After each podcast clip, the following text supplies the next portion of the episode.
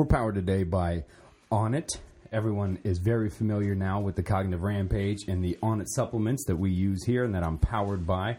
I support them and I use them every day. If you would, go to adamlowry.com or cognitiverampage.com, find the Onnit link, click on that. You'll get discounts up front, uh, and you'll be helping support the Cognitive Rampage podcast. Now, if you're unfamiliar with Onnit, uh, go to onnit.com and check it out, but definitely click on adamlowry.com first. But it is a total human optimization website, meaning they're offering everything from supplements to food. And mind you, it's all earth grown nutrients. There's nothing synthetic being used on it. They even go as far as offering the Onnit Academy, which you can join that have professionals anywhere from doctors, practitioners, athletes, and trainers uh, that specialize in various uh, workouts and uh, nutritionary supplements, diets, etc. But there's all kinds of advice on uh, on it. But again, go to adamlowry.com and find the Onnit logo. Click through on there and you'll find uh, everything that we use. It's all in the cognitive cave. I'm looking at it now as I'm talking to you. Uh, I use Onnit Earth Grown Nutrients. It's in their food uh, section there. I use the Earth Grown Nutrients every day. I use Alpha Brain when it's going to be an intense day, like I take an Alpha Brain before a podcast uh, or before uh, maybe a long day of travel or something, and definitely when I'm writing. Uh, I also take the new mood if I want to balance out, say, a hard night before, uh, or even if uh, I'm going to have a long day the next day. Now, they those are the supplements that they offer, but there's all types of foods. definitely check them out. I use all kinds of it. But if you're not on it, get on it. My guest in the Cognitive Cave today is an old friend of mine who has been in my life for a long, long time. And um, Kris Bekemeyer is his name. And he, we went to high school together. He was older than me. Uh, always kind of looked out for me. He's seen some struggles in his own life, of which he's going to reveal on the podcast today. And you'll see uh, we're going to get into some things about the 12 steps. Uh, it's going to get pretty um, provocative, I'm going to tell you, uh, and explicit when it comes to drug use uh, and especially opinions. And you never know the stories that are going to come out when you're talking about addiction and the history. So uh, beware if that kind of shit bothers you or whatever triggers you to do something stupid. Um, don't listen to this shit.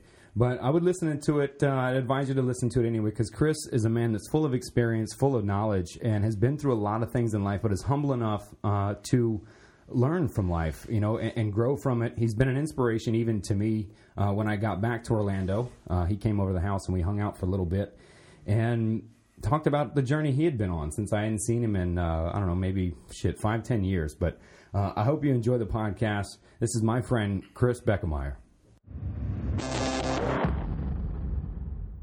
Oh, good to see you, man. I'm so thanks for making the trek all the way over to the cave, man. Yeah, I tell you what, you you made the right decision by moving a block farther south than that craziness that was going on right there. That would have been intense trying to get through that traffic. Oh, that traffic is it sucks, man. But you know, the east side, I moved over here for various reasons. You know, my daughter and stuff being close, closer to her school and all. But um, just out of West Orange County. well, you know, West side's the best side, brother. It fucking is, man. I, I, I miss my, my home over there, man, and I've been lucky to reconnect, you know, with some old friends, you know, like Eric Rittenberry, Parker Mott. Um, you know, I've always stayed in touch with my boy Juan, but you know, even Mike Rummel and I touch base again, and it's been cool, man. And after we spoke that day that you came over, you know, when I first got back, I think um, I don't know July, I think I got back, and uh, you came over, and uh, brother, I did not know the struggle, man. Yeah, the struggle, the struggle's real, and I just like to say it's, it's really good to see no coy boy doing good. You know, um, trying to. You know, the struggle. I mean, I don't even really know where to begin. I guess if we start at the beginning, it's like I started smoking weed when I was 12 years old. Uh, I had my first drink. I probably smoked weed before I even got drunk, but um, I mean, I'll leave names out of it. I was at one of my boys' house. We stole his dad's uh, Southern Comfort mix it with apple juice because we were children. What else would we do? Of course, that's what we would do. Isn't it weird how we always remember that first time? Oh, yeah. Also, first night I did Copenhagen. You know, we I stole his dad's Copenhagen that night as well. Um, let's see, we would, you know, I, was so nervous about smoking weed. I was like, how's it going to make me act? Is, am I going to be different? And the guy I was with was like, nah, you'll be all right. Because the perception I had of drugs is I'm going to fucking go crazy. I'm going to start You know, I think the the commercials. I wasn't even alive yet, but the commercials you see is the guy beating his mom with a flip flop for fucking smoking weed or something. Yeah, dude. I mean, we're at the back end of that generation. You, my brother's generation, about eight years older. I mean, we came at the back end of that '80s Nancy Reagan, just say no, drug users are bad, evil, evil people. I mean, that's kind of what you're referring to, right? Being that my dad is a pastor as well, it's like I had it, I had it coming at me from both ends. Um, you know, the the media, my dad, my family, the belief system I was brought up on. I always kind of beat to my own drum, and uh, you know, they gave me the they gave me the tools I needed to make the decisions, and then I made my own decisions. Um, so I started smoking weed at like twelve, uh, and it was basically just weed and alcohol up through through high school. And uh, in the tenth grade, I wrestled for West Orange, and um, we were wrestling Colonial. I ended up getting my ribs broke. You were sexy as fucking them tight stuff. Oh man, thank you. I still have nightmares. Oh, I do too. I'm so glad I don't have to wear them anymore. We'll leave it at that. But um, I think I think one of our, well, I don't want to say that, but anyway, what? What? No. but What? one of our boys was like, uh, I almost said his name, but one of Yeah, our yeah, boys no was names. like, "Yo, back man, you're all balls, player." I was like, "Fuck you, man." you know why, up. why you checking me out, dick? um, you know. Anyway, uh, Proceed, sir. yeah, I broke my ribs, got my first taste of pain meds in the tenth grade. That fucking early. No shit. Oh yeah, man! They put me straight on fucking uh, hydrocodone or whatever it was. Isn't that crazy? I mean, It I- was. I, find doctors go right to that. My my daughter, she did nothing but sprain an ankle, right? Not even that severe, you know, like level two stuff. And Buddy's dropping off the Vicodin, like, hey, and I'm like, no, sir. And they're, they're telling me there's nothing I can do. So you're 15.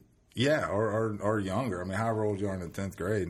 Yeah, I my- guess I was probably fifteen. Yeah, my started- daughter's 15. She's in the 10th grade. right. So they're like, "There's nothing we can do for that." You know, uh, it'll just have to heal on its own. But here, take this. Jesus, no, no pre-counseling, nothing.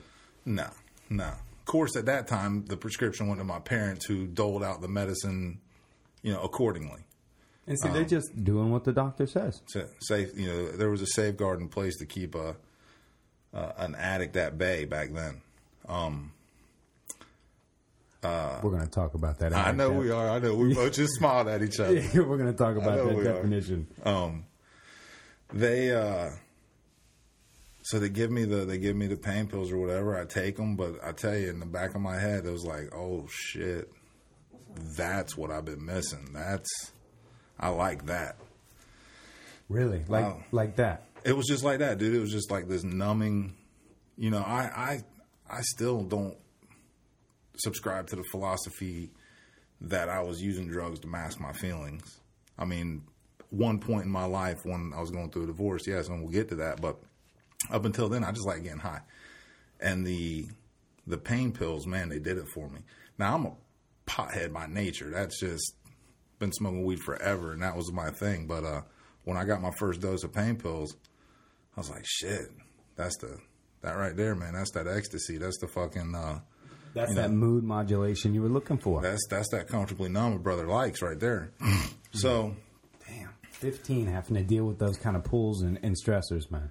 and I tell you, it it, it didn't end up being that bad because after that prescription was gone, you know, it moved on. It was actually later in life when I recalled that feeling, and I was like, I'm yeah, that's what I'm looking for. So, So the the recall of the feeling. I, I I mean I know chemicals and synthetics definitely have their use. You know they're just chemicals, as uh, Glenn Marshall likes to say, and I agree with them. But when they're not used properly, they can cause issues, or when you're not informed properly, they can cause issues. And but what I do like about that, because the parents did it properly, dosed it out, you know, nothing came of it. But I don't know, man. That recall, dude, that's scary shit. Yeah, it was later in life. I'm I'm trying to think like you know I went to college. I was playing football. One of my roommates, uh, you know, he knew a place across the street. We'd go over there. We'd buy pills, um, and it was all party. It was all fun and games. Now you were now you were playing college ball at the time. Right. Now that see, we see that a lot. I mean, uh, Chris Bell, bigger, stronger, faster. You know, talking about how the athletes it starts that because of injuries and, and pain, and so the pain pills start. But for you, it was just a recall. Yeah, it was. Um, man, the guy was like, "Hey, you want some pills?" And and it literally it shot my mind back, you know, four or five years previous to that. And I'm like, Yeah, that would be great, dude. We can fucking just chill, fucking just you know get some pills, get some weed. We'll fucking come back. We'll play some Madden. Um, you know, because they they had us on lockdown as much as they thought they could, but um, so yeah, my roommate and I would go over there. We'd get some pills. We'd come back. We'd chill. Uh, it was significantly down the line. Now I know you and I are going to have this discussion anyway, but like I can pinpoint how addict behavior even ruined that football scholarship uh, with behaviors and ego and all the stuff that we'll talk about. But they, uh, after I played college ball, I came home, um, went to work. My dad and I started a company. By the time I hit 30, dude, my body just fell apart. Just fell apart from all the running into people, working with my hands, Now, strenuous work. Had you been using it all for those ten years from right out of college? You, you, I mean, you just jumped from like what twenty one to thirty. Yeah, I never stopped smoking weed or drinking. Um, maybe there was like, you know, the four month football season where I had to be in excellent shape that we weren't doing anything but drinking. But uh, yeah, no, I was steadily smoking weed. And, Um, and drinking though. So you is, I mean, did injury in college? Um, actually, no. I, I mean, it was you know how it is. It's tough on your body. You were you were an excellent athlete, also. Um, I had know, moments. it's tough on your body. So, but I never actually had that injury. The injury that would be like something I can pinpoint in my mind to say Yeah. I, I need to take something because of this. It was just strictly party time all the time. And when That's I what killed it. Then the party did the. Were you taking pills at that time that ended that that kind of helped the party proceed? Yeah, I mean it was it was hit or miss with the pills. It was generally just staying blowed out all the time. Oh man. Yeah, we were high all the time. Um, it was like every night we'd get like you know we're college students, so it's not like we could afford anything great. We'd get like three Nick bags and a and a fifth of whiskey, and it was in fucking Mississippi. So we'd ride the turn rows of uh, of the rice fields, shooting fucking snakes from a Ford Explorer with a twenty two. I mean, this is like what we did for fun because there was shit else to do. So Fuck! It doesn't get any more fucking back country than that shit. yeah, I mean, we had a good time. Mississippi. Yeah. Go ahead. Um, I'm only trying to ask that, man, because I'm I'm trying to walk in your mind, you know, and kind of feel how how you're feeling. So that's why I wanted to get that jump, kind of how that, because I can relate, just like you said, I relate. So I'm just trying to be there, you know. Yeah, it, it, I can't pinpoint an injury that really had me, you know, off the wall with uh, with pain pills or smoking or anything like that. It was always just a, a party. You know, I was uh, try anything once, and if I liked it, I'd do it to the extreme every time. Um, and, you know, I come home, I start this business, I work, I meet a girl.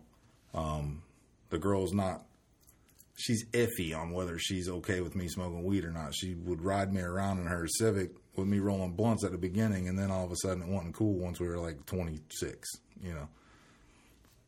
But by then, you know, I was already into my daily grind. That's what I was going to do. they're hit just the same with the just say no, the dare, the drug using's bad. So that whole shroud covers the majority of the people that you know still exist. You know, and me talking about this way either is not popular. You know, but so for me, when I hear her, you know, acting like that, it's hard for me not to get upset and be like, look, if I was in three other states or at a certain point in time, right? I mean, it's what Johnny Cash say. They're they're in jail because they're a victim of the times. Yeah. You know, so when you see that perception of what it is, but I, I still want to point out though, but just smoking weed and possibly excessive drinking though, but you tend to go nine years with nothing synthetic. Yeah, nothing. And how heavy was the drinking though? I, honestly, I would drink heavily when I drank, but I wouldn't drink often. Um, I was not good at drinking. Shit would go down. You know, there was there was a there was a specific drink in the in the in the middle of the night, and it wasn't labeled. After you drink this drink, you are going to fucking fight somebody. But it wasn't labeled, so I'd take that drink and shit would start going nuts. So you were going, so it wasn't all clean sailing those next eight years then. Yeah, it wasn't clean. It just wasn't pharmaceutical. Ah, okay. Okay, um, I never met a ball of Crown I couldn't fucking drink. All right. Um, I had that whole didn't know when to stop thing going on. I might would drink once a month, once every other month, but when I did, it would it'd be off the deep end. Yeah, when you're in, you're in. Yeah, I was. Ne- I couldn't. I couldn't leave before the bar was closed. I couldn't leave before I was out of money, or I couldn't leave before you know I was being escorted out by people. So if they could escort me out. Dude with me, I was like, man, I feel like shit. Um, he's like, dude, you're dope sick. I was like, man, fuck you, dude. I don't do dope. You know, I'm just, you know, I just smoke weed and shit. I'm, I'm not doing dope. He's like, no, there's pain pills, dude. The pain pills. He's like, they give you the same effects as, uh, you know, they're opiates, so they give you the opiate withdrawal. You didn't even know. I had no clue. No clue. Um, Multiple surgeries, multiple doctors, and had no fucking clue what these could even do or what you know what he actually meant by withdrawal. Right. And you know what? I, I jumped a major fucking part in 2007. I, I because of the way I was working. Also, uh, I was working days, working nights, working days, working nights. Uh, in charge of our day crew and our night crew. You know, uh, another one of my employees helped me stay awake. So we had a little thing go on with some cocaine. Got arrested for cocaine in 2007. But as soon as I caught that consequence, that was done. That was that wasn't. Uh, you know, I, that was just it, it- for me. It just kind of sounds like hazard damage. You know, right. It, you know, the it, my love is the downers. I love the opiates. I love the weed. I love the alcohol. Uh, I didn't really care for the stuff that kept me up all night. You know, that was really just a byproduct of uh, bad decision making on how I can stay up all night and get a lot of work done. Well, the, the fact you're trying to stay up all night anyway, man. That's that that itself. You know, sleep kills for Lack of sleep. days. For days too. My dad would be like, "Oh well, you need to go do this. You need to go do that," and then be all surprised when I'm fucking snorting cocaine to do it. Well, who who gave you that? Um, that's listen, man. That for real though, it becomes a real side effect of this this culture a lot of the times, man, because people do push that idea. This right, isn't that American go get 'em presents is right.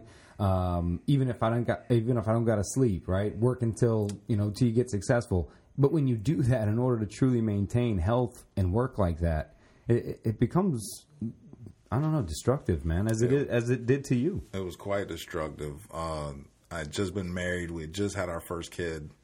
In fact, I remember the date because it was exactly a month. It was April 21st, 2007, because it was exactly a month from March 21st, 2007, when my first son was born.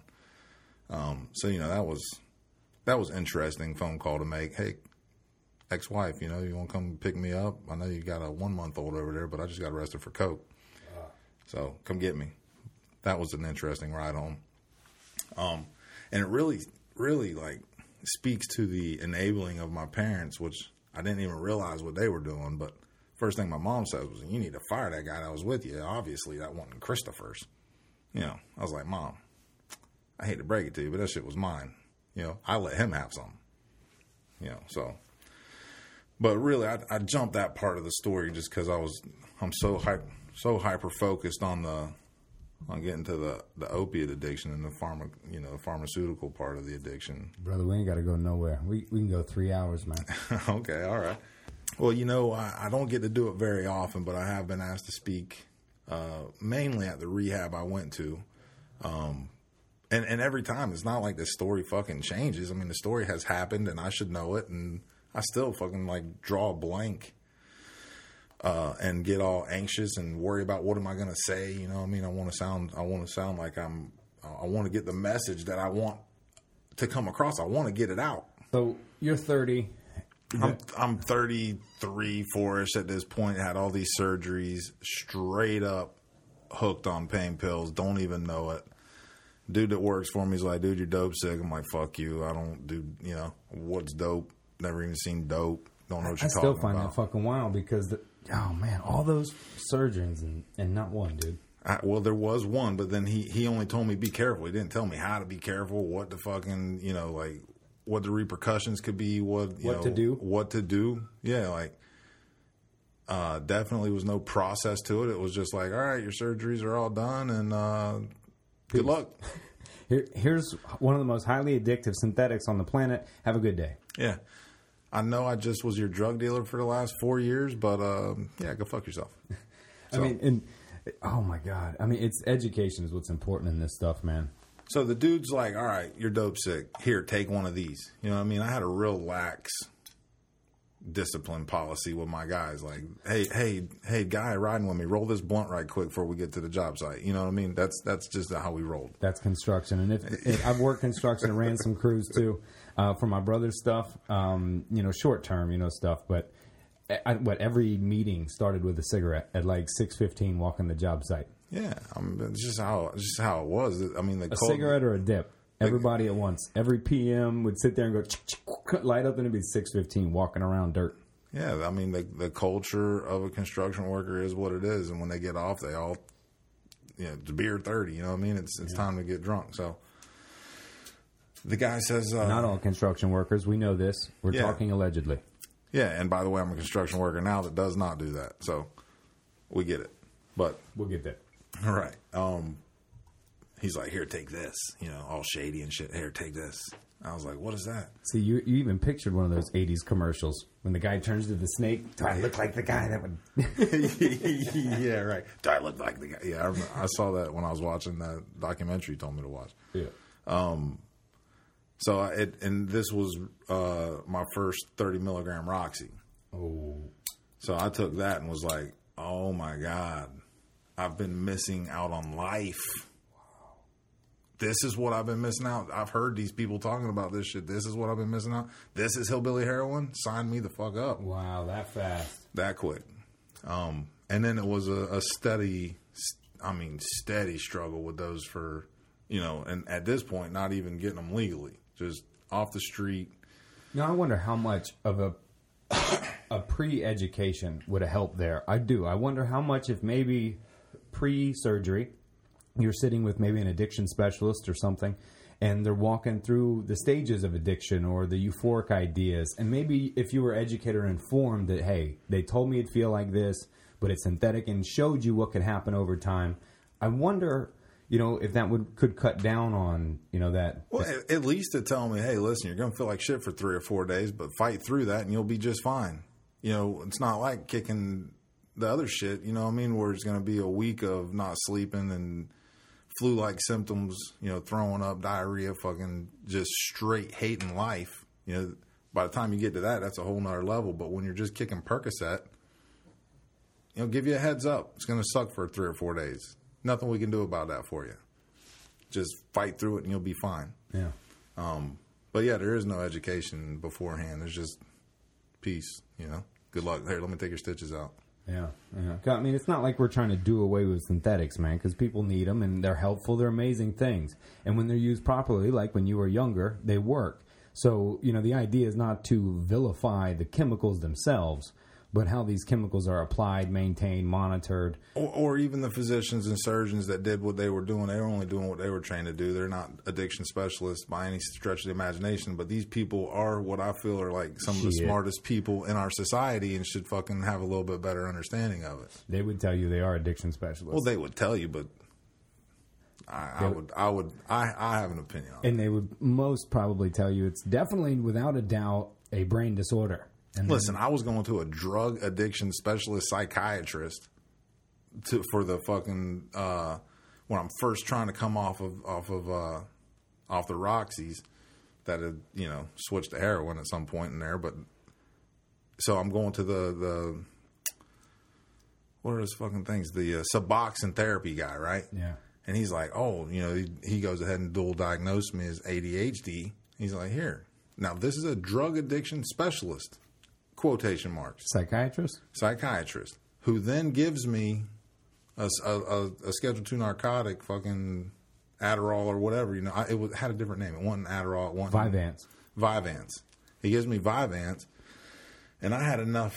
I guess at the time, my, my desire to to not be fucked up on drugs was a little more than my desire to be fucked up on drugs. So, you know, I, I go, I talk to my wife, who's who's an RN, say, hey, should I take this? She's like, anything that'll keep you calm, you know. And I was like, still doesn't feel right. Now she's already co-signed it.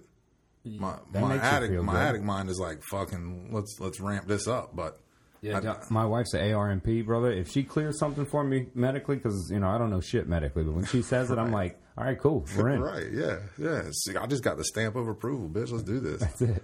But uh, I checked with somebody, and they were like, "Nah, it's a level two narcotic." I was like, "Oh, so it's probably a bad idea for me." And now, had he talked? I mean, any history? So you'd come in on this was when you went inpatient. No, this was actually before I'd ever even attempted detox. Before I'd ever even attempted. This is when I'm came clean to Yeah, her and and decided to uh, you know, try to do something about it. So I'm seeing this specialist, this specialist, this addiction specialist, this fucking psychiatrist. What were they all telling you? One one of the psychiatrists sent me to, you know, somebody similar to you, like a, a therapist, drug addiction therapist, uh, therapist with like a master's degree, and, and plus he was an addict. So I mean, he's like 14 years clean. So so you do some outpatient therapy. Right, and then the the other the same lady sent me to.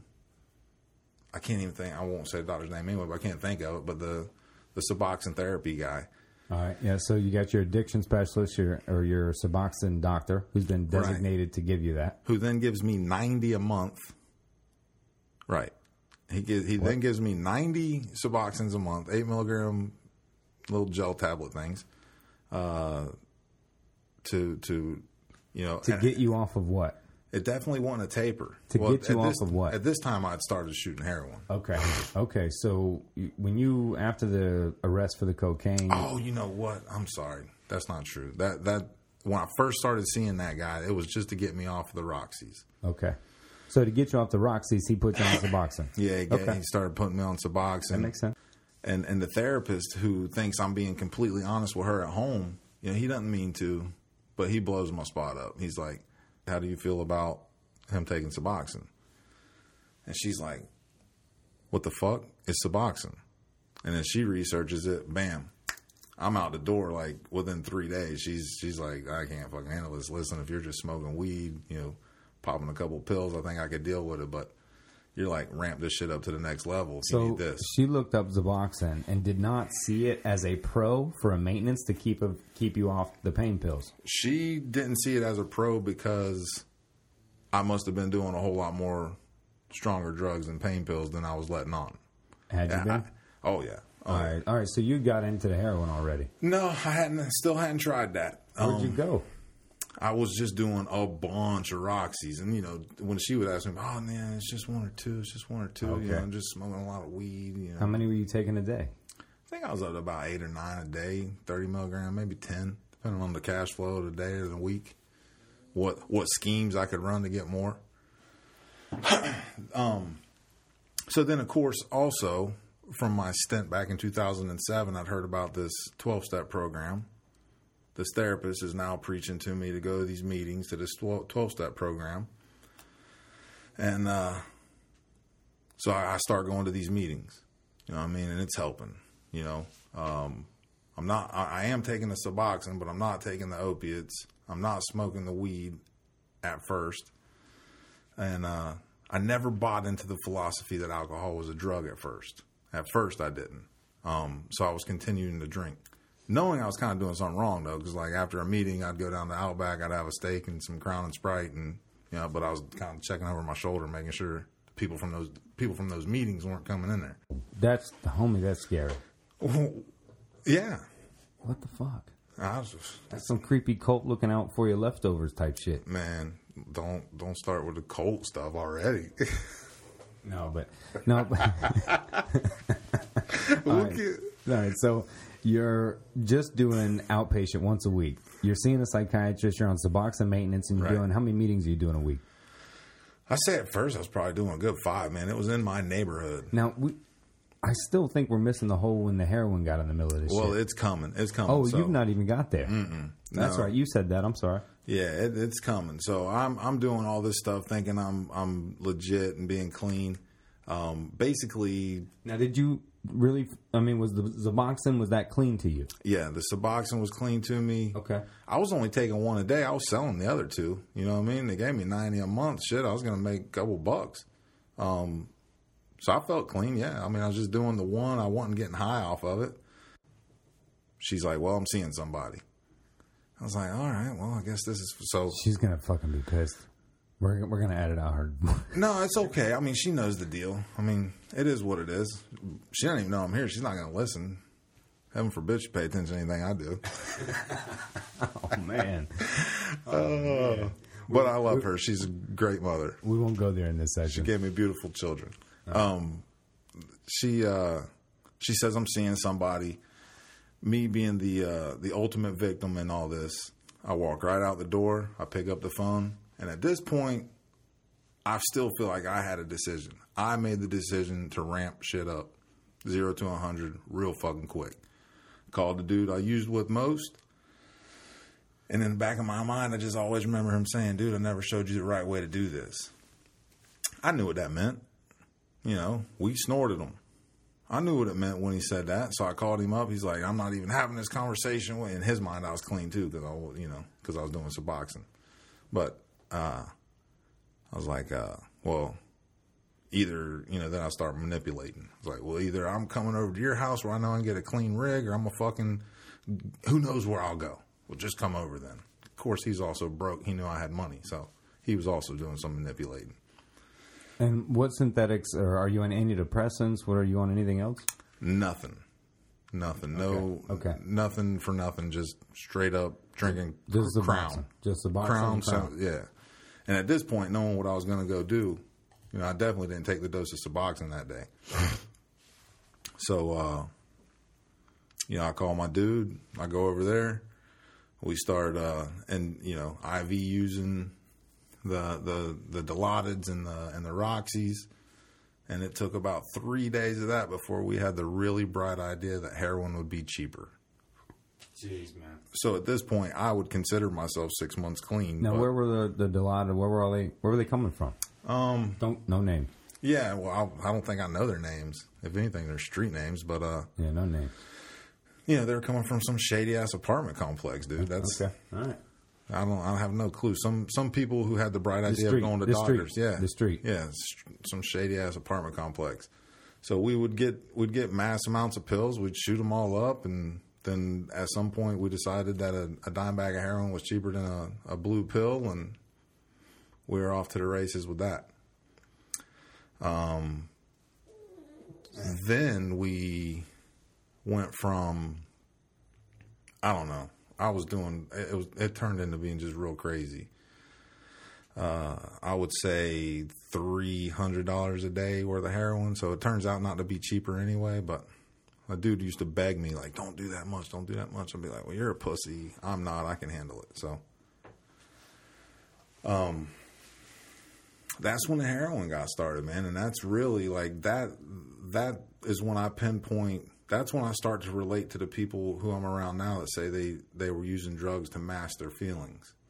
Like I did not want to feel that uh, that vulnerability that you know all the insecurities come rushing to the forefront when we were going to split up. Um, that she was seeing somebody, and I, I had to accept the fact that it was, uh, you know, that that long term marriage, that ten year marriage, thirteen years being together, it was over, um, and I didn't accept it very well. That was not that was not something that was on my list of things to do was accepting that. So, um, the drug use really ramped up, dude, and then, I mean the uh, the finding ways and means to get more. That you know, then I, I really relate to that now. Uh, did all kind of shady stuff to to get more drugs and stay high. So, um, yeah, I mean, I don't really know what, else to say about it. It got really bad really quick, really bad really quick. Uh, Like a two, three year span, or a no, one in year fact, span. in fact, the heroin use was only, and I say only, but it was it was only eight months. Like there was only like an eight month span in which I what started. makes you say only? Well, because I know people who were on a lot longer runs than that. You know what I mean? And I'm not discounting what I went through, knowing what they went through, but it wasn't that long of a run, comparatively speaking. You know, luckily I didn't kill to myself what or go to the, jail. the norm or the possible outcome? the possible outcome. I don't know that there is a norm when it comes to that. Mm-hmm. Um, mm. Because, I mean, I don't feel like that's a normal thing to fucking do in the first place. So, uh, yeah, to the possible outcome. So, then So you're talking within six months to a year. within six months, six to eight months, I depleted every dollar I had. I had burned pretty much every bridge with every friend I had. You know, luckily, I still had a very supportive family. Were you on Suboxone this whole time? No, no, I would, knowing that I could take Suboxone to get off of that, I would jump back to it occasionally when I had this, this, this, uh, this idea of being clean again, you know. But so, so it, it just they curb cravings, and you used it when you wanted to come off heroin. right, that's essentially it. I'd go back to that same, uh, you know, therapy guy, the Suboxone therapy guy, get another ninety, but then I would still, I wouldn't, I would take them for a day or two, and it, and it wasn't the high I wanted. You know, it wasn't doing what I wanted it to do. I still felt as if I had so much pain that I couldn't deal with, and had no other coping skills or tools to deal with them. That the only thing I knew to do was you know, heroin has this in, inherent ability to take all your problems, every problem in the fucking world that you got, and shrink it into one problem, and that's getting more heroin. So I'd rather have that one problem than the other 10 or 15 problems I had going at the time. And that's just the way life was, dude. The the chase, I so don't miss the chase, dude. It, it was it was intense, man. To get up and have to spend three hours in the morning trying to figure out how to cop dope uh, another three hours trying to figure out how to figure out how to get the money. I thought I was What so. was what was twelve hundred a day, three hundred a day? I know you talked Yeah. about it around three hundred. it was about three hundred a day. I would um I would start off in the morning, and my poor dad, poor bless his heart.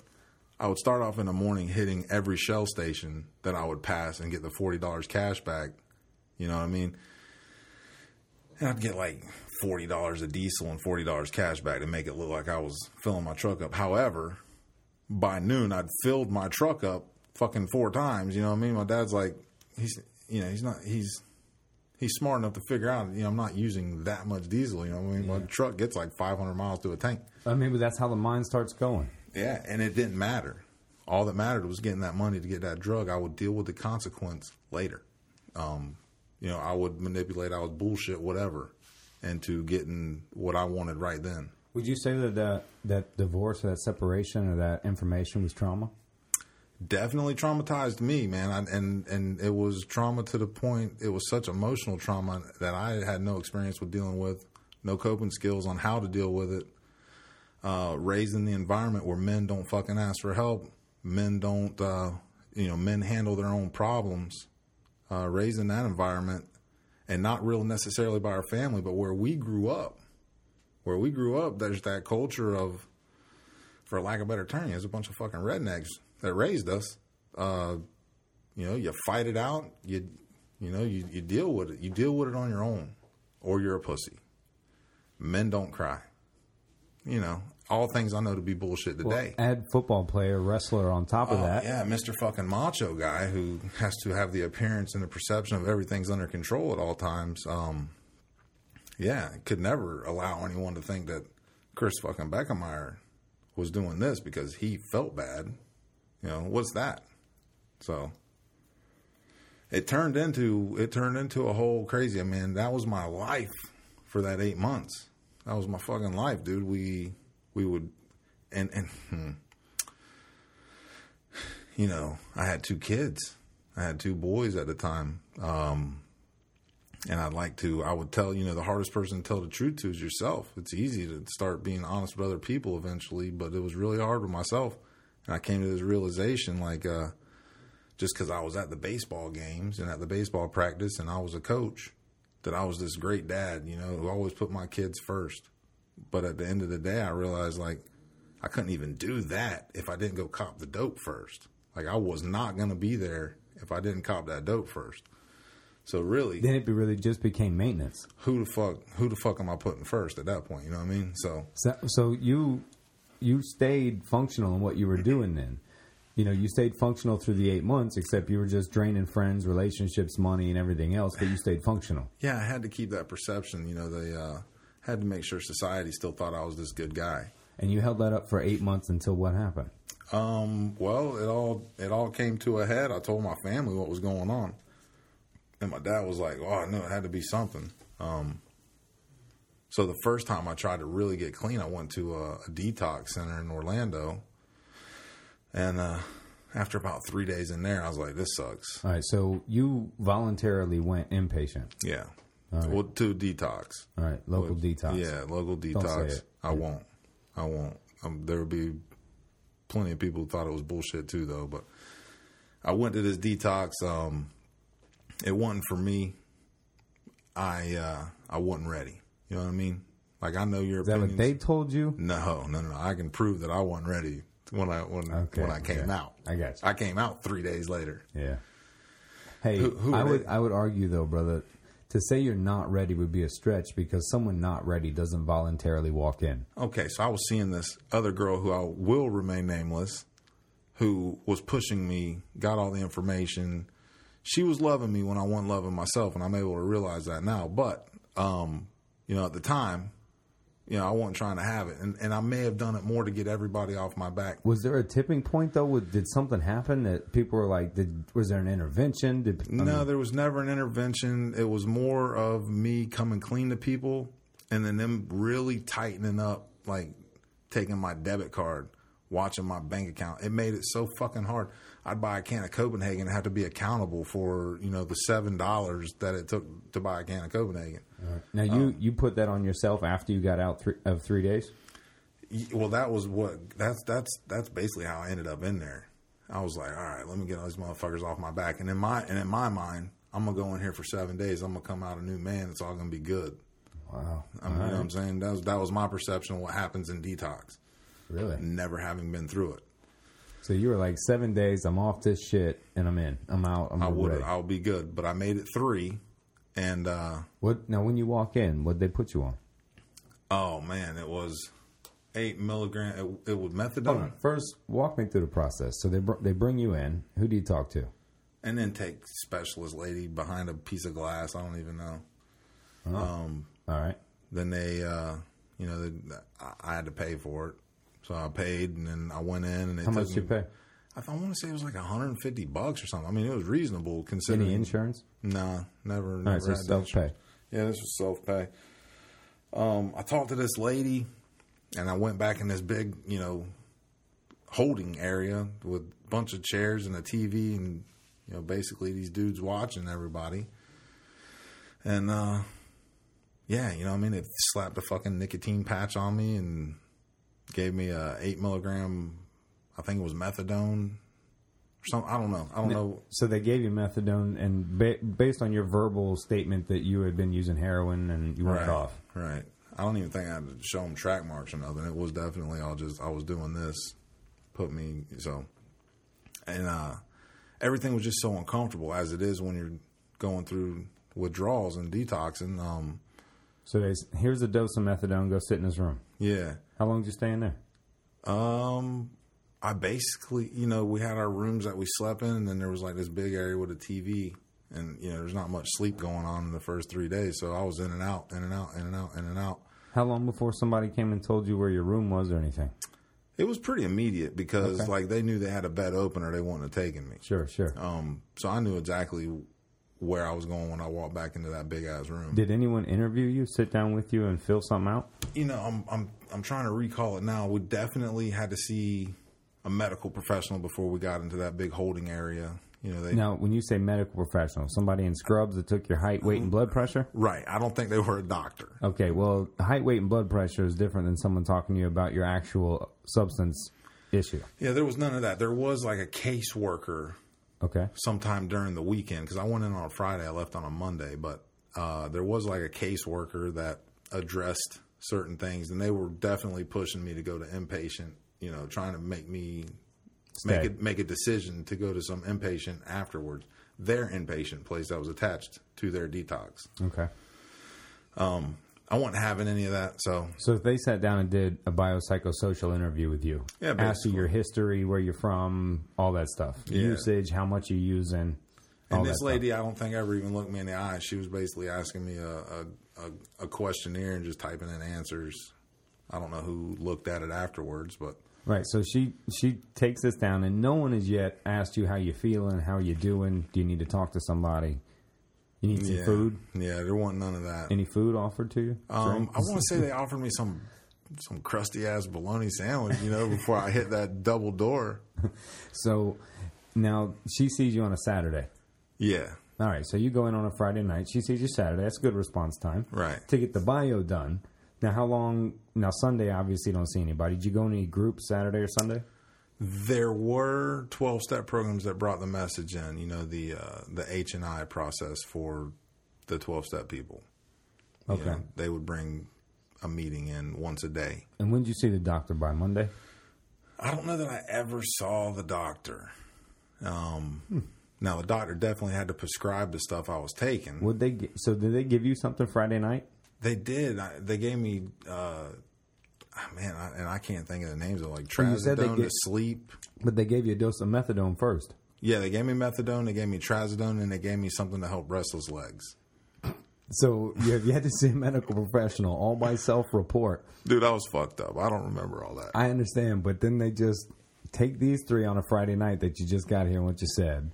Now a lady comes in the next day, sometime Saturday, after they poked and prodded you for blood pressure and testing three times that day, and now says sits down in a non-interpersonal interview, pops your history on you, right? Mm-hmm. And Saturday comes, no doctor, no professional, couple twelve-step groups, no therapist assigned. Sunday comes, nothing. Monday comes. Now, eventually, you probably see the doctor if you made it that far, because you took those same things, trazodone and something else Sunday night, right? Yeah.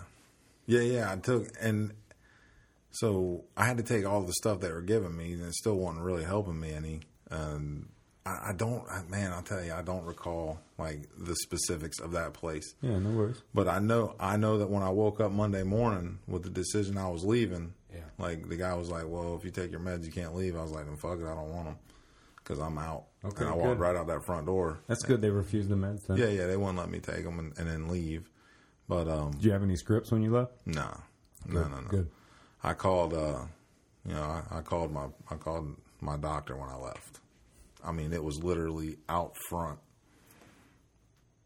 out in front of the place, waiting on my ride, and called the dope man. It was like, "Yo, play, meet me at the fucking, meet me at my dad's house in like forty five minutes." They had a chance to grab you. They had a chance. See the way I see it, coming from a therapist on both sides. I did my flipping inpatient too at 22. Right. But when I see that, like I write my book, dude, is like that was a chance. Like right there was a chance to get somebody, even if it was the slightest intrinsic motivation. You know, you had the you had just enough to walk your fucking ass in there, even if it was to get people off your ass. Hey, it made you at the time part with $150. Yeah. That's intrinsic motivation. But imagine you sit down with a dedicated therapist at that very moment who starts working you on a program immediately with self talk interventions at the time, completely focused on you interpersonally over Saturday, over Sunday. Is that different than, hey, sit in this group with everybody else that's dealing with something similar? Some schizophrenic, some not, some 20 year addicts, some not. Most are dual diagnosed for in and outers, they probably refer to as alumni. We'll get to you eventually. But hey, thanks for showing initiative to want to get clean and coming in. We'll get to you in a couple days. We definitely had some some people they called frequent flyers, knew them by name, knew their family. Um, yeah, there. I, I mean, I truly believe. Now, at that time, was I ready? I don't know. I don't know. I wasn't presented with those options, so I don't know what I would have done. By by what I did after their their process, I can tell you that I probably wasn't ready, wasn't going to receive any message they gave me. So, but who knows? Because it didn't happen. Well, um, the message they were given didn't help. Right. You know, good luck. good luck, brother. You know, That's the message. I mean, right. So then that's early. That's early July. I go back out. You know, just straight running hard now too. You know what I'm saying? Just just come out the box. Now that's when a lot of people OD, man. yeah, Is they right? yeah. Oh yeah, yeah, yeah, yeah. Because you've been clean a couple of days off of your drug of choice. Um, you know, you're real susceptible to. Oh, I used to be able to shoot uh, four dime bags, so that's what I'm going to do. But that's right, you hadn't done dope in fucking four or five days, so um, that might kill you. But I was never, you know, my guy, my dude I was with, I would use all the time with, would beg me, don't do that much, don't do that much. I'd be like, fuck you, pussy. I'll do what I want. Holy shit! Yeah, I'll do what I want. So, Now, did you ever try a methadone clinic? no, no. My next stint of, uh, so it went, I mean, it got really bad. Like, I was literally about to have to start robbing people. Um, and I decided, okay, there's things I'm just not willing to do. My depression got so bad, my plotting to murder people started like, I was going to, yeah, I was Psychotic thinking. Oh man, I was not thinking properly. When I realized that I was going to do something, Had you tried any stint with antidepressants and all this? Um, no, my parents begged me to because Did you ever? no, Okay. no, like they gave me Wellbutrin one time back in the day, and um, you know that's the one thing I wouldn't take. The doctor gave me. You know what I mean? I- I'm not gonna Standards. take Standards, you right? know what I mean? Give me some Percocet, dog. I'll take that shit. You give me some fucking Wellbutrin, brother. That shit's gonna sit on the shelf with the fucking Advil. So Jesus. yeah, so shit went crazy. I I was agree with you. but- right, you know, uh, shit was going nuts. There was no, there was no end in sight. I mean, I was literally starting to think like, my whole life, I would say stuff like, I don't understand how people can kill themselves. It's so selfish. Um, you know, it's such a, it's, it's, it's horrible. It's a horrible thing. Why would people do that? To my, my thought system was, I get it now because life fucking sucks that bad. You don't want to deal with it any longer. so your belief had turned to that. Yeah, man, it completely shifted 180 on on certain issues that I find to be, you know, that they shouldn't be shifting. Um, but it really wasn't until I was like, you know what, I'm not gonna kill myself. I'm gonna kill these motherfuckers over here, and uh, that'll make me feel better. Then I was like, all right, you know what, this isn't me. This is crazy. I went to I went to the building where my home group is, and I spoke with a lady, and she she she told me about a treatment center in South Florida that she had sent somebody that she cared about to, and uh, I called them, and of course, being the great addict that I am, you know, I didn't I You are didn't not an addict. I didn't go the next day.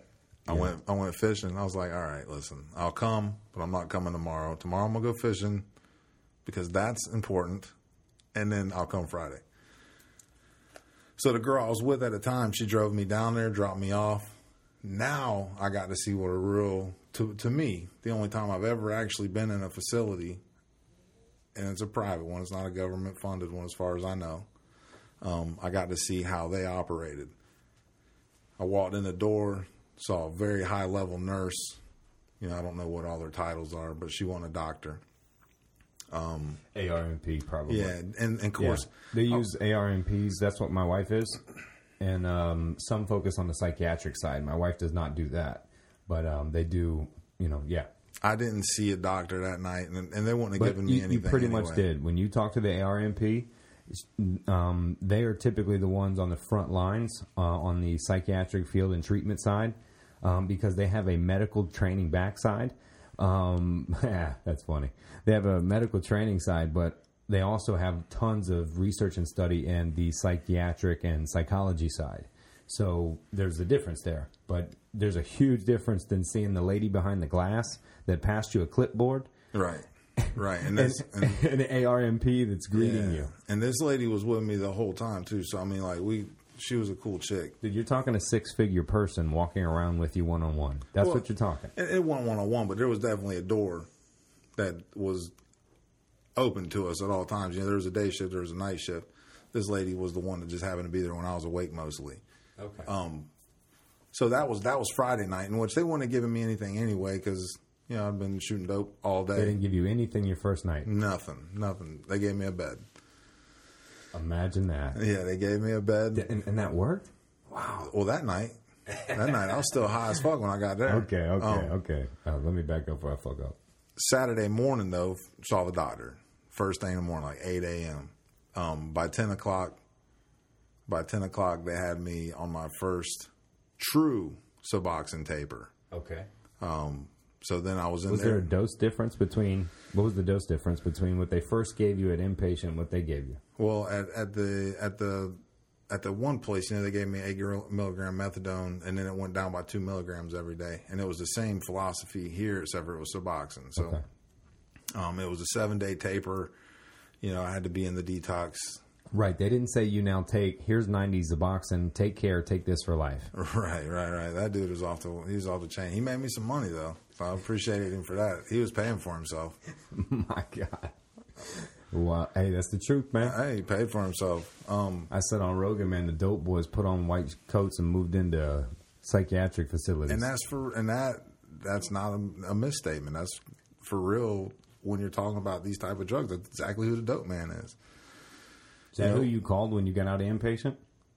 Who? When I got out of the the detox. Yeah, when you the- got yeah, when I got out of that detox, yeah. You call a physician. No, no, I call I call Oh, a dope boy. Dope okay. boy. yeah, I got. But the dope boy was talking to a physician. no, the dope boy was talking to the Mexicans. Okay. okay. You know what I'm saying? He was Yeah, let's stop there.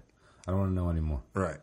So that's that's that's what happened when I came out of that. But um, and that and that run went really hard. Yeah, I stopped the pharmaceuticals like the day we decided heroin was cheaper than pills. I never went back. Holy shit! So once you went to heroin years prior, you you just left the pills behind, yeah, know, except Suboxone. for that last eight months. Yeah, for that last six to eight months, dude, there was no there was no pills. Pills weren't pills wouldn't do it. Heroin just that was it. That was it, man. It zip you up quick. Um, yeah. So, So, you're walking in this in this different kind of yeah, I walk into this whole different environment uh, as far as detox, as far as treatment was. I saw the doctor Saturday morning. They put me on the taper. I did the taper for seven days. Now again, I got there on the weekend, but by the end of the weekend, I wasn't really allowed to go off off site to groups, but I was allowed to go to the groups on campus. Um, and so immediately I started going to the groups because I didn't want to be fucking stuck over there in a detox ward for these- seven days. Were these twelve step based? They were more than twelve step based. Like they, the off campus stuff was definitely taking you to twelve step meetings. The stuff on campus was cognitive behavioral therapy, trauma therapy, uh, just like completely trying to refocus the way you think and re. You know what the one lady would always do? She would take her fingers and flip them back and forth and say, "It's the rewiring. It's the rewiring of the brain." You know? she's so right. She's right. that that to a point. That's what we did in a lot of those in a lot of those classes. Uh, a lot of those off campus was more More that, that, social that was the twelve step stuff. because it's more psychosocial intervention. See, where, where I do like the 12 steps is because they take a psychosocial approach, meaning they're bringing in a social aspect to help you out with your mental issues. Well, therapeutic value one addict helping another. You know what I mean? You got to get around those people who've been through it to show you you can get through it without using drugs. What's an addict look like? What's an addict look like? Doesn't look like it looks like me. Looks like uh, looks like it, there is no description of what an addict looks like. Yeah. It can be anybody. It can be the judge. It can Well- be the lawyer. It could be the DEA agent. It could be the bum behind the, the liquor store. Agree. But I would tell you that it can affect all of those people. I wouldn't say it is those people. I, I heard you and Glenn talk. I heard. I know what your. I know what your. I'm being a pompous dick, I know what bro. your philosophies are. I'm being a dick, bro. But so keep me at this this facility, man. So there, I like how they're working though the psychosocial aspect with Yeah, the steps man, outside because that is helpful, man. I mean, we we had all kind of stuff, all kind of different classes that I can't recall the names of, but it was one hour group classes that weren't 26 patients in one class. There were, you know, they would break the trauma up with the CBT, with the family, with the this, with the that, and everyone would go to different classes, different um, groups, wait. but not all at the same time. I think that's in a textbook in my library here in group therapy where they talk about having the same group connection, right? As that you put people that have experienced life similarly in a group and you get better outcomes. But at your government funded facility, you don't have that choice. You have uh, rape victims sitting in with uh, two, three prison term rapists Right. sitting in, you know, this is your The abused with the abuser. that's right, is your main group in these government funded places. But where you're sitting, they go full into the research, apply the true empirical data, work CBT with psychosocial, and divide the groups up, dude. That's brilliant. Yeah, I mean that's, That's that's how you the do it. that's the science behind it, and I don't even pretend to be educated enough to know what all that is, but that is how they did it. And dude, uh, you know what? I, I like it because I love hearing that story. But don't let me front when I just said, yeah, that's how you do it. Look, there is no way to do it. There's not a there's definitely not a diagram to, Like to right. recovery. Like I said, if somersaults keep you sober, do that shit. Hey, I, absolutely, absolutely. What I'm doing works for me, That's right. Yeah. and I truly believe that it would work for anybody who does what I do. We've never seen an addict relapse who thoroughly works a program. Just Yeah, but I, that's There's- the, that's the there's- only part I take issue with. I know, I know. I, I said it just to, I said it just for you. you fucking with me, man. Oh, No, there's gonna be there's gonna be something that you can go back and pinpoint that you stopped doing when you decided fuck it. There, I- did you stop going to meetings? Did you stop calling your sponsor? Did you s- stop being connected? Hell yeah. I agree with you there. I laughed when you said that because in my book, I'm going to get take shit for it. Because when I talk about my book, I literally say, look, if you don't have a life philosophy, you're probably living your life by what I call the fuck it philosophy. Mm. And I say, well, forget it or freak it if you don't if you find cursing offensive. But I say, what are the last two words you say before you cut back or take an exit? Fuck it. right, right. right. it's the life we live, right? That that's the part where you start living it. You're like, do that. Fuck it. Fuck it. and with drug addiction, when you're saying fuck it, you're really saying, well, fuck me. You know, fuck, fuck it. I'm gonna do what I want to do here. Yeah. Um, you know, I, I just I, I I knew your philosophy. That's why I said it. But it, and, But, and, but and take me back you- to your to what you're experiencing, man. You're you're in the, the social environment. You're working the steps. How what kind of medical service are you getting? I, I don't. I have found I, I mean, in, while you were inpatient. Oh, at this place. inpatient. We saw the doctor, like the true MD doctor. Uh, anytime we Well, any- psychiatrists are MDs too. Just to clarify. this was not a psychiatrist. This was the medical medical doctor. yeah. Um, the people there who may have needed psychoanalysis got it, yep. but I didn't fall into that group. Well, technically, a psychiatrist used to do psychotherapy and pills, and now technically they've just become prescription writers. Some of them, not all of them, but a lot of them. And then, but while you're inpatient and all of it, you do. You're very right. You see the medical doctor for your medical issues, but then you also have your psychiatrist. But as far as qualifications, they're both MDs. And in my and in my experience at this treatment facility, like after detox, Yeah. you had to. I mean, you legit had to have a good reason to get an Advil. Like they didn't give you anything. Man. Um, they did give you sleep aid at night, you know, melatonin or trazodone, which I found me- melatonin did better for me, Natural. Yeah. um, and still continue to take it today. You know, it helps me helps me fall asleep. Imagine that. Yeah, I do You know, too. The trazodone is fucking. I, I understand it's like there's a window that if you don't fall asleep, then you end up not sleeping It's well. synthetic. I don't fuck with it. right. So, um, but I went into Not this. that that's wrong with anything. As long as you're using it properly, it's working for you, and you've tried all holistic methods prior to using synthetics, in my opinion. I feel like a, a lot of what led me to that to that all throughout my life, what led me to that treatment center was it was a lot of ego. There's a lot of ego in my in my life. We've privately discussed it. Um, you know, I I didn't think rules applied to me. Rules were for other people. I'm a boss. I can do what the fuck I want. And uh, and a lot of that decision made making led me to where I ended up. So uh, I decided that if I was truly going to take this serious, and that if I really wanted to not be who I was, or I don't know if that's the right terminology, but if I didn't want to be doing the things I was doing, because I've always kind of been the same guy, just you know, I've been fucked up doing it, that I needed to change my way of thinking. So when I entered that treatment facility, I I made the decision that these people were here to help. They weren't here to just tell me what to do. They were there to help. I jumped in with both feet. I participated in group from the jump. Yeah, I remember being in my first group and I went to talk and started crying. You want to talk about uncomfortability? 6'4", 300 pounds, ex college football player, state qualified wrestler, and self proclaimed badass. Fucking just starts breaking down. Big, large, bearded man just breaks down crying. Can't get a word out. All those emotions that have been Bottled.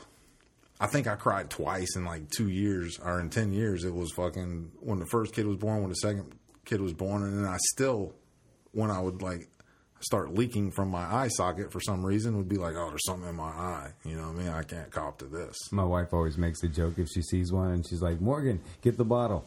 They're trying to capture the fucking tear. Right, right. So, But it's not like it's some strong thing, you know. But that's our generation, right? We were taught that, right?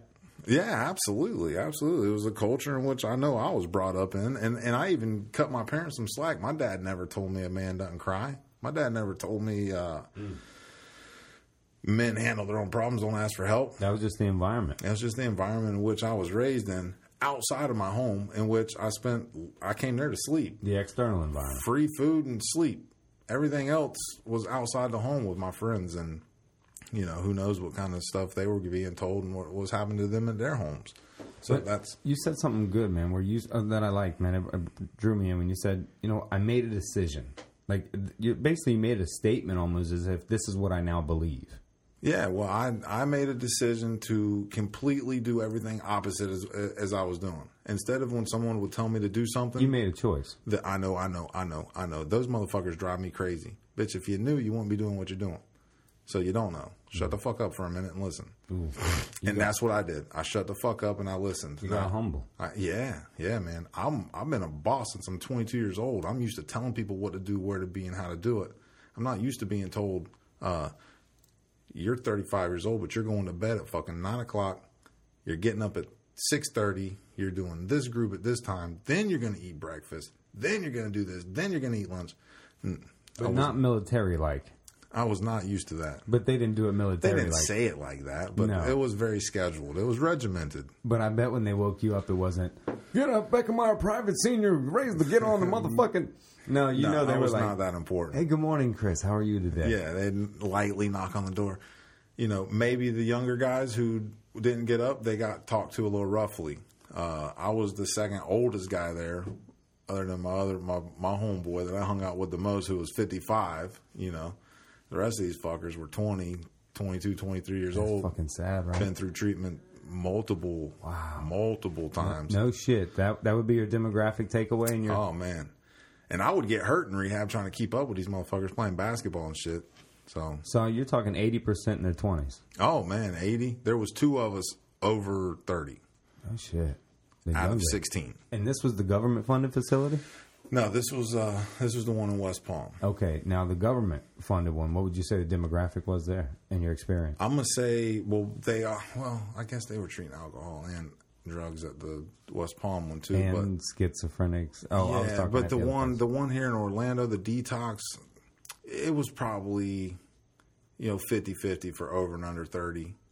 But the uh kind of divided up age wise. Yeah, yeah. I mean, it was you know they had a woman's wing and they had a men's wing, and it was it was just crazy. But I tell you, I didn't pay attention in there. Like I was just I was literally just there to pacify. You mind telling what what the cost of this private place was?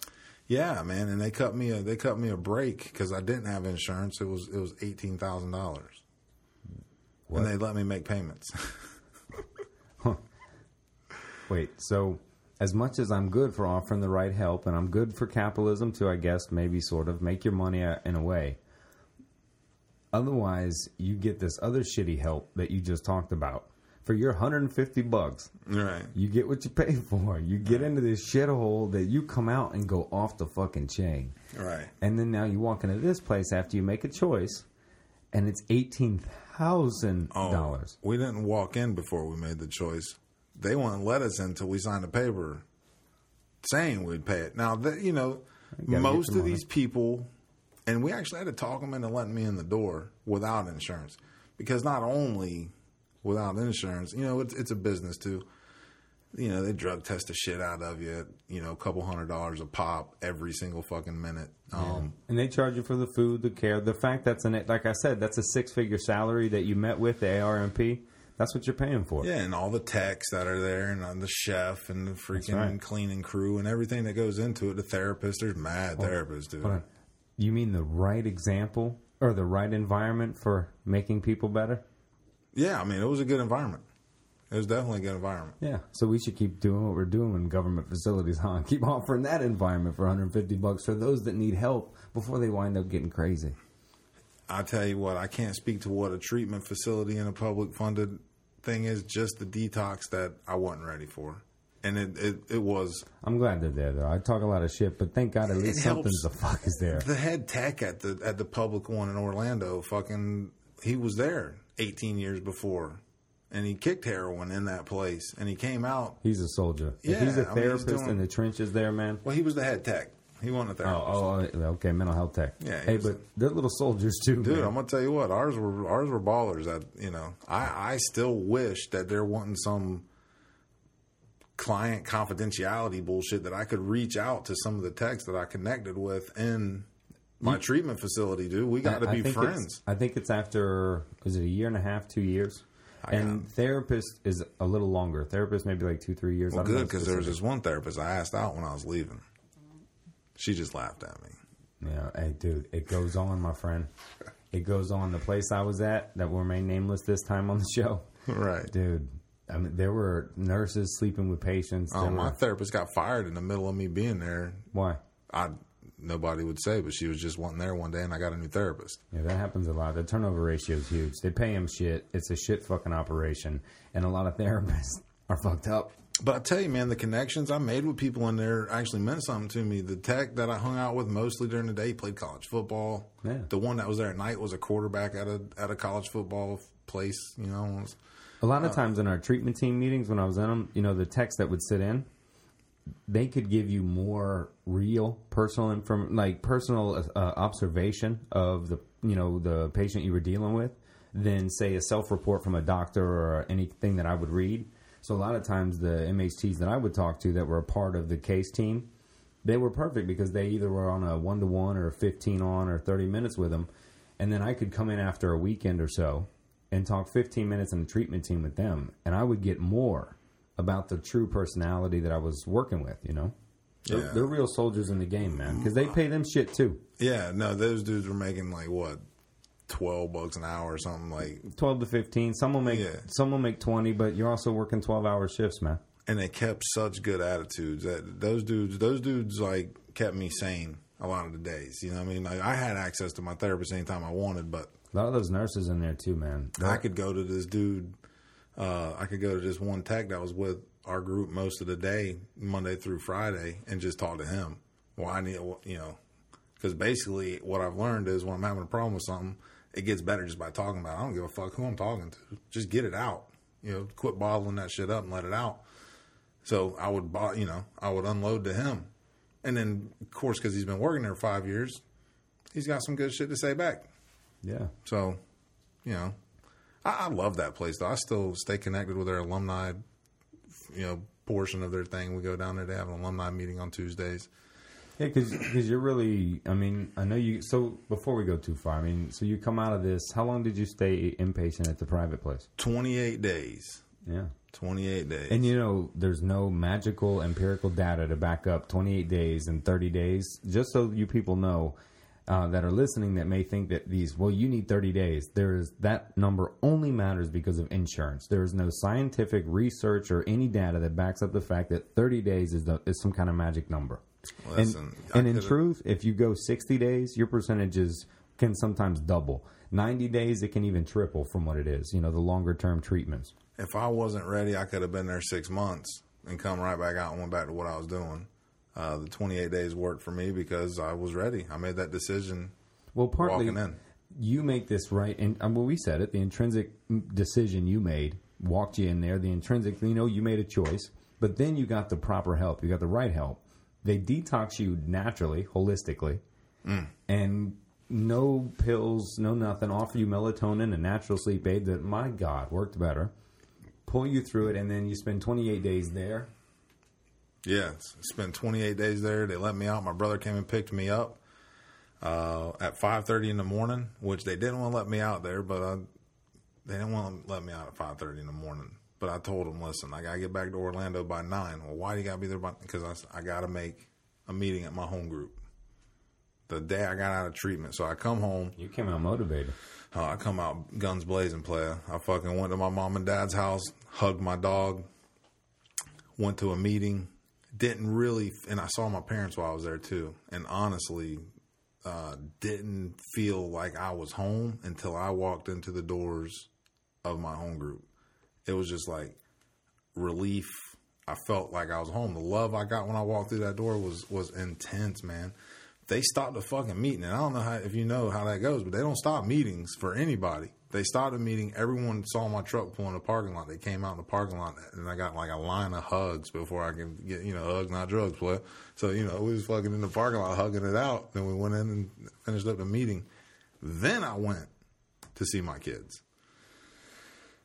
So that and that that was whole crazy because I had to, you know, her and I hadn't been getting along up until that point. Good job. Yeah, her and I. You caught the name. Good job. Yeah, like it's not out there, but fucking, you know, her and I weren't getting along. Her boyfriend, who was super cool, uh,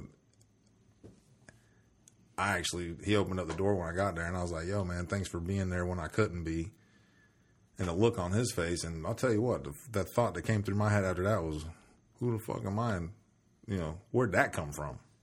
But you know, that's that's essentially that's essentially where I'm where I'm at now, though, man. It's like I will learn my part in everything. I will find my part in everything. Um, I won't be the victim. These are certain things that I've learned over the last year and a half. I'm not gonna be. I'm not gonna allow myself to be victimized. I don't even want to be around people who are gonna allow me to be a victim. Like when I start playing a victim, I want my boys, you know, to love me enough to be like, bro, you're being stupid. You know what I'm saying? You fucked that girl. That's why she's pregnant. You know what I mean? It's not.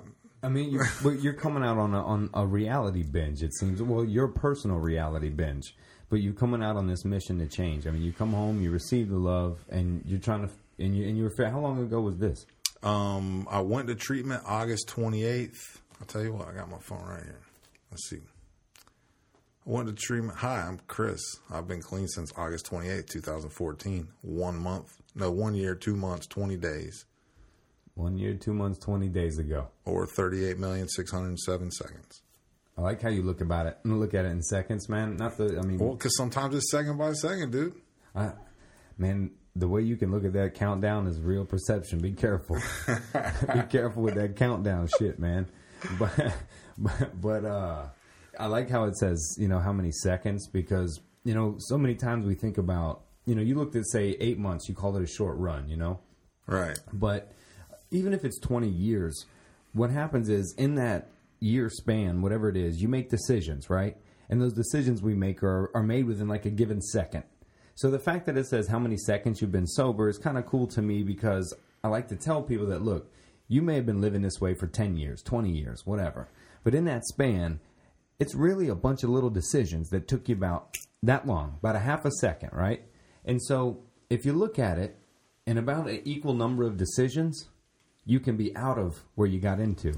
Well, okay, so I believe for me, it was one bad decision, snap judgment decision to say, fuck it, I'm going to do this because I know this will make me not feel that.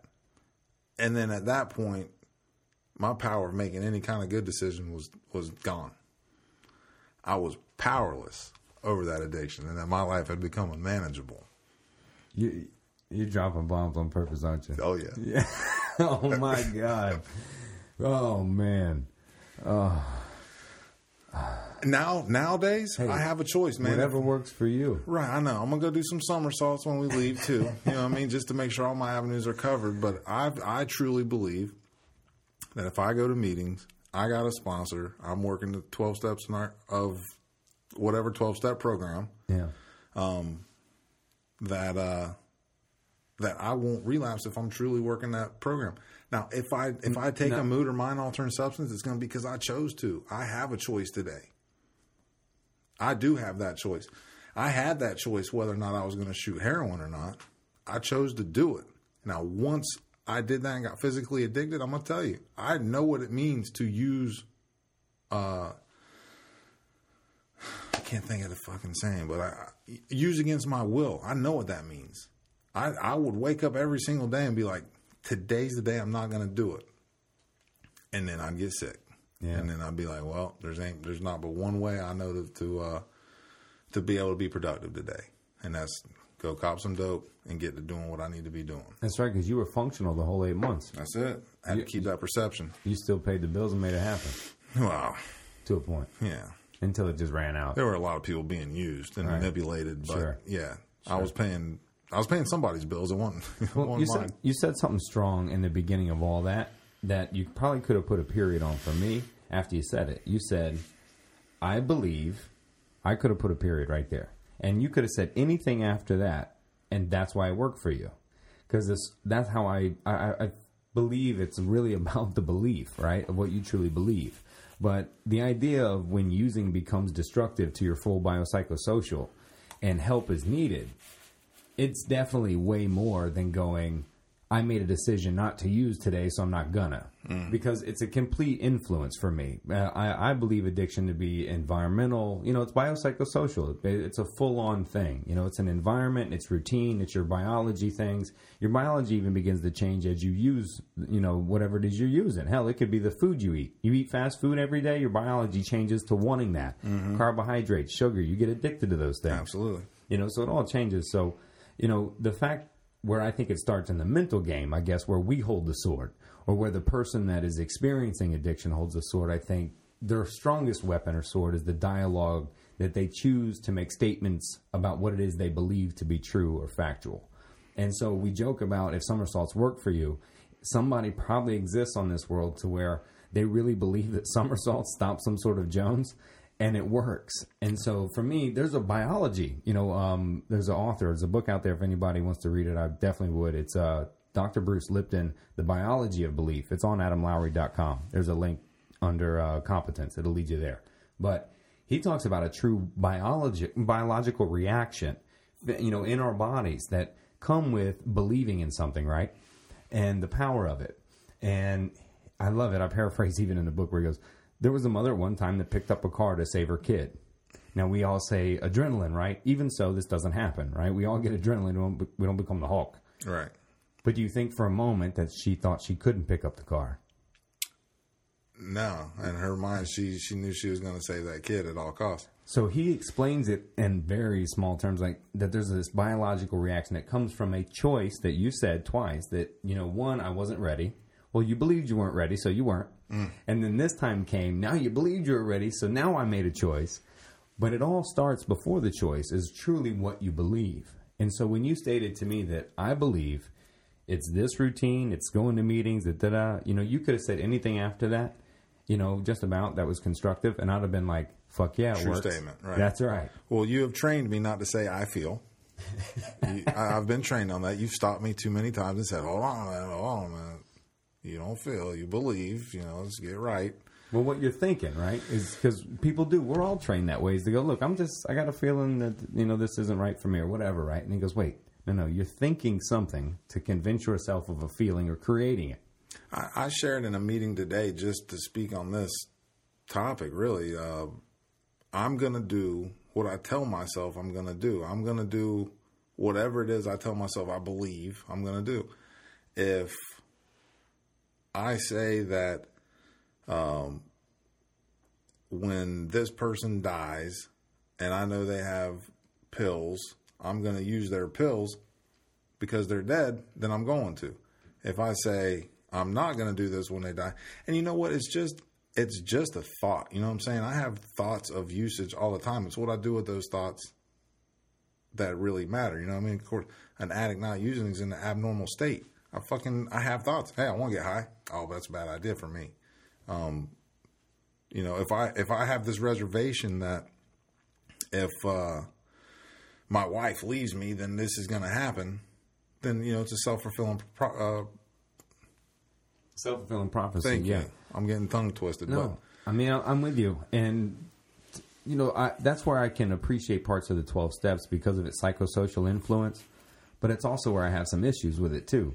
You know, it has a good psychosocial influence in that structure that you had it in because mm-hmm. environment, like I said, I think is I don't know, it, maybe it's one third, maybe it's two third. Hell, it could be most of it. Environmental is huge, especially internal environment. You know, so if the environmental is that important, when they tell you to change people, places, and things, and give you people, places, and things in a good culture and good environment to change them with, then that's a positive. yeah, agreed. Okay. Agreed. But if you wanted to go to an AA meeting in COP, could you? Uh, probably. I've been to certain meetings, and I'm not calling any meeting out by name, but I've been to certain meetings uh, that they subscribe to the fact that there's marijuana maintenance. Um, the meetings I choose to attend encompass all all drugs, all all mood I mind altering statement uh, When I when I also. meant comp, I didn't mean weed. I don't include that. oh, Could you relapse? Um, well, you know, to me, relapse starts way before the use. There's something you stop doing to actually cause that relapse. But, you know, to me, a relapse ends with the usage, not begins with the usage. At our at my home group, we create a pretty safe environment. Now, can we control what everybody's doing? Absolutely not. Have we had people there trying to trying to be shady? Absolutely. Hell, they got a whole fucking building full of clientele. Why not? Well, I can tell you why not because my spirituality draws a line in the sand, and you might get hit in the fucking mouth if you come at one of my boys trying to sell them something. Yeah, and now the protective environment, like I said, that psychosocial influence of AA, I think can be healthy. But like anything, the balance can be skewed, right? It can be taken to a cult like perspective, and it can be taken to a, a real family united protective thing, right? And true acceptance, etc. You know, I like that idea. Yeah. You know, um, that has a great influence. There's research there that works. You know, um, so the powerless issue that I took kind of when I back was when I was 22 and I was told to mm-hmm. declare myself powerless and take a few of these is kind of the summary of my inpatient treatment. Right. Similar to yours. Right. And I'm like, no, I'm not taking your sleepy shit or none of your shit. And they go, well, you, look, you need to declare yourself powerless. And at the time, I thought, well, this this metaphor is what always hit me. I said, I pictured myself fighting this the biggest fight of my life, and somebody was holding up the ring, and my corner had basically said, listen, when they ring the bell, I want you to go out in the middle of the ring and just cover yourself up and wait. That's what I pictured to be powerless, right? And I thought, this is the biggest fight of my life. I'm literally fighting for my life at this moment. And you're telling me to just numb the shit out. I'm powerless to this stuff. And and for me, I couldn't get by that definition of powerless, right? And more in the dialogue. Then later I learned how influential the dialogue really is and what it is, right? You said it. We we do what we say, we feel what we say and think. Right. And I think to one, the calling yourself powerless, possibly, I, I'm sure it works. I watched it work. It definitely works. So if it works for you, keep doing it. I'm not bashing that, but I'm just pointing out the other side. Is if I define myself either as depressed or as an addict or powerless, to me, I think that encompasses who I am as a person. It defines my value, as opposed to maybe I'm being affected by addiction or I'm being affected by depression. Because look, you don't walk around and say I am headache, right? Right. We don't say I am cancer.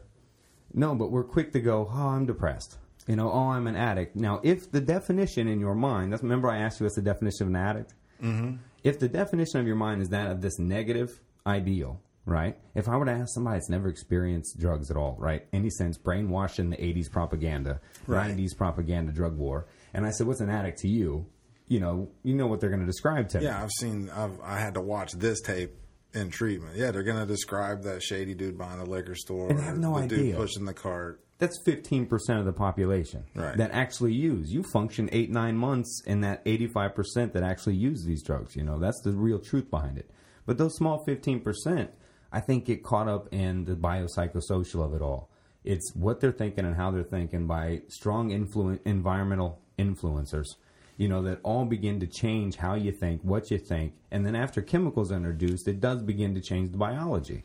You know, so to me, addiction is kind of a full on approach you know, mixed huge in part by an environmental influence. I true, I truly believe the environment I walked into when I got lucky enough, and some might say a higher power led me to uh, to the building I walked into. You know, um, It's what you believe, man. it you know th- i walked into an environment that was so nurturing and there were so many people who i could connect with like it was a bunch of dudes that own their own business are, are basically at the top of their game in the business they're in they understood the issues i was coming with they were they came from all facets of drug use you know the people who smoked the crack there were you know as junkies there were you know people there that just smoked pot Ah, I shouldn't say just smoke pot, but there are people there that were there to recover from smoking weed. oh, I won't take issue with everything. I got I got lucky walking into that building. You know what I mean? And it was because of the environment, the culture that I immersed myself into. It's a very uh, you know the the analogy we like to use is like we're a bunch of elephants. When one elephant gets sick, you know what happens? The elephants surround them and hold that elephant up. What's the logo of the cognitive rampage? I know, I know. My brother's like, "What's this guy, a Republican?" I was like, "Oh, Holy fuck. you didn't even think of that, did you?" Holy fucking shit. I was like, "Why? Maybe he's an Alabama fan. I don't fucking know." Holy fucking shit. Sorry about your luck, partner. That's the first thing he asked me when I told him. Oh no. I'm putting out the wrong view. I am fucking. See, you don't even notice the obvious. Thank you very much. Now, see, uh, the Rampage, the elephant was came up with the design of the other half, Steve. You know, he's the designer artist guy. He's, Right. He has a great line of comic books. If you notice, he even has kind of like a comic book edge to the Yeah, illustration. I, I like it. Yeah, man, but fuck. The idea was that elephants are helpful in the group. They always remember and they mm-hmm. know they're smart, right? And if they get on a rampage, they make some they get some shit done. Yeah, there's gonna be something, something, something's gonna get accomplished when I heard elephants have a mission. And usually it's coming to the rescue. They're not rampaging for to murder you, to kill you. It's usually to save one of their own, rescue a calf, something like that. Yeah. So the idea of being in that cognitive rampage has multiple definitions, but we use that elephant, man. But fuck, now I got to rethink it. I don't rethink it, dude. I'm You know what we're doing? We're, we're gonna. I think we're gonna put my glasses on it. There you go. Put um. just wait, make sure it you will be Republican. Fuck. just make sure you don't color it the wrong color. I don't know, man. It's fucked. I got to think about it now. I, I set him straight though. I was like, first of all, you're not going to put Adam in a box. He's not going to be Republican, Or Democrat, Democrat, liberal. Fucking, he's going to be Adam. But fuck, that's what it looks like. Damn it. And you know, I was looking at some of the Google things last night, and Texas is the fourth most listened to state. We're in all. We actually we broke all fifty-two states um, two weeks ago, I think. I didn't know. I don't check them, dude. I wait because I get so nervous. I'm like I don't want to look. I'm like because they're just gonna tell me I'm stupid, you know. And heck, man, we actually hit fifty-two states, and I was like, why is Texas number four in listeners of the podcast? And I'm like, it's Now the you know. fucking elephant, and then Alabama's like six. Yeah, now you know. Shit. Now you know. Praise the Lord. Hey, you know what? Hey, I'm out here on the fringe trying to convert. You know, I'm trying to pull them pull them off of that So, tag. Hey, hey, maybe if we put the elephant out there, we can get some Republicans to listen. Fucking get them to quit being so gnarly all the time with their propaganda. And I even hate the labels, dude, because I know a lot of Republicans that, let's just say, for instance, using some Republican values that are actually pro-choice, are pro-gun. You know what I mean? And well, when but- did being Republican turn into you got to be ultra religious? When did that happen? Well, they bottled it, and Democrats bottled their side, right? It's like how they, it's like one side's had to get their infantry, and then they started, right? They're like picking teams and shit. Yeah. And You can't have conservative fiscal uh, views, and, and you can't mix that with some sort of democratic without, social without having to tell a woman what she can and can't do with her body. or, or anything else. Right? I mean, let's we're gonna get political, bro. Okay, let's not do it. Let's not do it. I'm not educated enough. Me either. I've only got Kris's opinions. I'll just be parroting bullshit that I fucking It'd be like at a baseball field where I just repeat what other coaches say. somebody that knew po- politics would be listening to this going these fucking jackasses. These guys are stupid. They must be from Ocoee. right. Texas just dropped in the rankings. right, they're down to 7 I'm gonna look at analytics tomorrow just to look and be like, Texas ain't even on the fucking map anymore. but California just made a surge. They're actually number two. Oh, great. Yeah, yeah. Florida, Florida, California, New York, Texas. But listen, to to get back to what we were talking about, man, the the the twelve step program that I I choose to use as my solution. And it's is it it's worldwide, right? Oh man, it is definitely worldwide. I was listening to, to Glenn and you, your conversation the other day about there being like millions, and they're able to say that because it's like one million people, but there's millions worldwide. You know, worldwide there's there's millions. My my home group actually does a lot with South uh, East Africa. We're actually doing a book drive, Spanish speaking book drive to send books down to Cuba. No kidding, man. T- tell me about that, dude. I mean, because we Oh, we started man. talking about you coming out gun blazing. This is part of it. Yeah, I mean, I I I get involved. Um, I'm frying turkeys at Thanksgiving. You know what I'm saying? I get in the middle so I don't fall off the edge. These are the philosophies that I choose to live by, so that I don't left to my own thinking, left to Kris being with Kris, making Kris's decisions.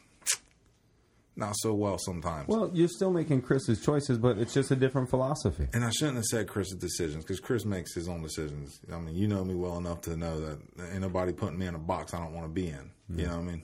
Even Speak- Kris. Speaking of an elephant. Even Kris. speaking of an elephant. Yeah, Kris ain't putting Kris in no box either. Bull in the fucking china closet. but, uh, Is that racist? what? I don't know. The china closet? I'm Just fucking with you. Dude, your, your mom didn't have nice dishes that you weren't allowed to eat off of? I'm trying to play off the elephant. I'm like, see, like if I make that kind of statement, then I'm not Republican automatically, right? But I'm then I sound like a liberal fuck too.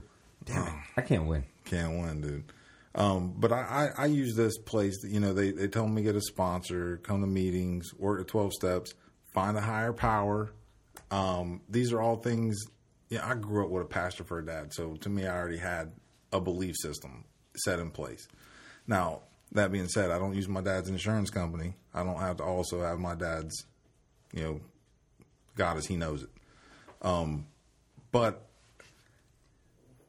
I did give my power over to something for all those years. It was just a, drug. You know what I mean? So why not now try to go the other way? I already know how I'm gonna. I already, lived one a life one way. Now let me try it the other way. You know what I mean? And honestly, there's there's a person I connect with every single day, Facebook Messenger. Her and I kick it back and forth, back and forth. She's known me since I was like 18, 19 years old. We used to work together at a place.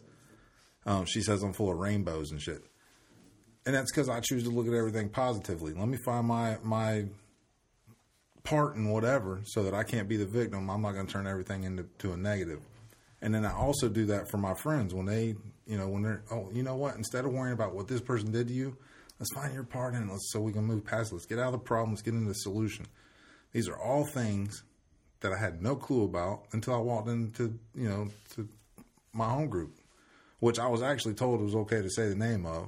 You know, Okay, put them out there. message of hope, man. Yeah, definitely put them out You there. know, my there's a there's a saying on the wall in there that just fucking it it just it invigorates me every time I read it. It says, uh, "The promise is freedom, and the message is hope." And to me, it's just like, bam, because narcotic. The twelve step program I choose to use as my solution. I was told not to say who they were, but uh, the twelve step program I choose to use they don't promise you you're going to make a lot of money. They don't promise you you're going to have a hot wife and a nice car. I like how you caught yourself and played off the Manchurian candidate response. Yeah. the group that I choose to recover, it, so you even admit it's got some kind of Manchurian. No, I said the 12 step program I use as my solution. I'm just fucking with you, man. I'm just throwing those balls back because you were busting my balls yeah, earlier. I, I tried to get you hooked in on the higher power thing, but you wouldn't do it. But and I'm, you know, my sponsor's walking me through this maze. I- I- There's all kind of good things in our private conversations. I'm recalling, but Oh man, the that's that is controversial. The sponsor issue, walking through the maze, who doesn't want to leave the maze, and would you make the choice? Oh man, dude. You know, a lot of that, man. I can tell you, it's hard though because I just slap myself with my, with my own advice. If somersaults work, you know, so Right, and and and I'm recalling that conversation from a much you you you took a, a much more stiffer approach in the beginning of us getting reconnected than than where you are now. yeah, sorry about that. That's okay. It's all right. I, I can be a rather dick. I, you know what? If I didn't have the foundation set in place that I had, maybe I wouldn't have been able to have that conversation with you. But I've built a foundation. I work my steps. I have a goal of every single day being a better person today than I was yesterday. Some days are I achieve that goal. Some days I don't. You know, I, I fall short. Nobody said you're going to be fucking perfect.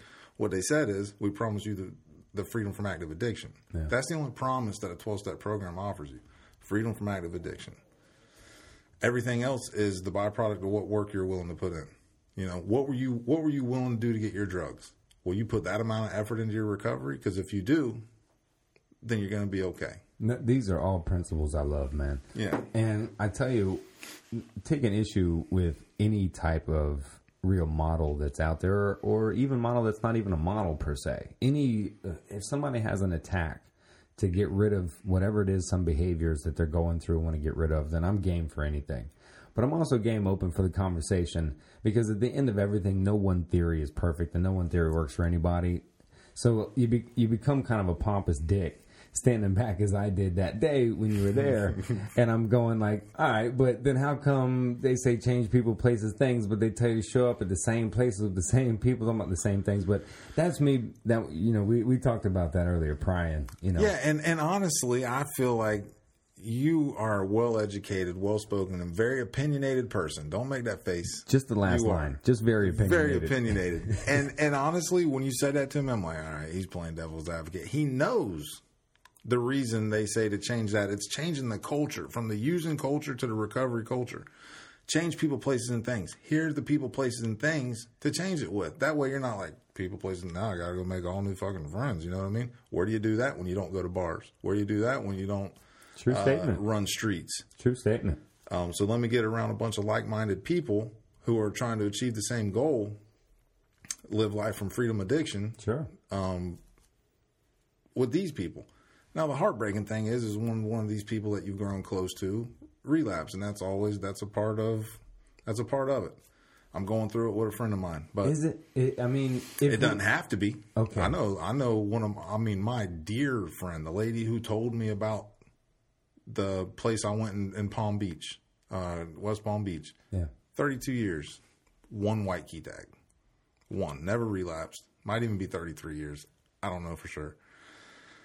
So it doesn't have to be a part of the story. Well, would it go back again to what we believe? If the person believes that relapse is a part of recovery, to a point, doesn't that leave someone vulnerable for a quick exit? Say that again.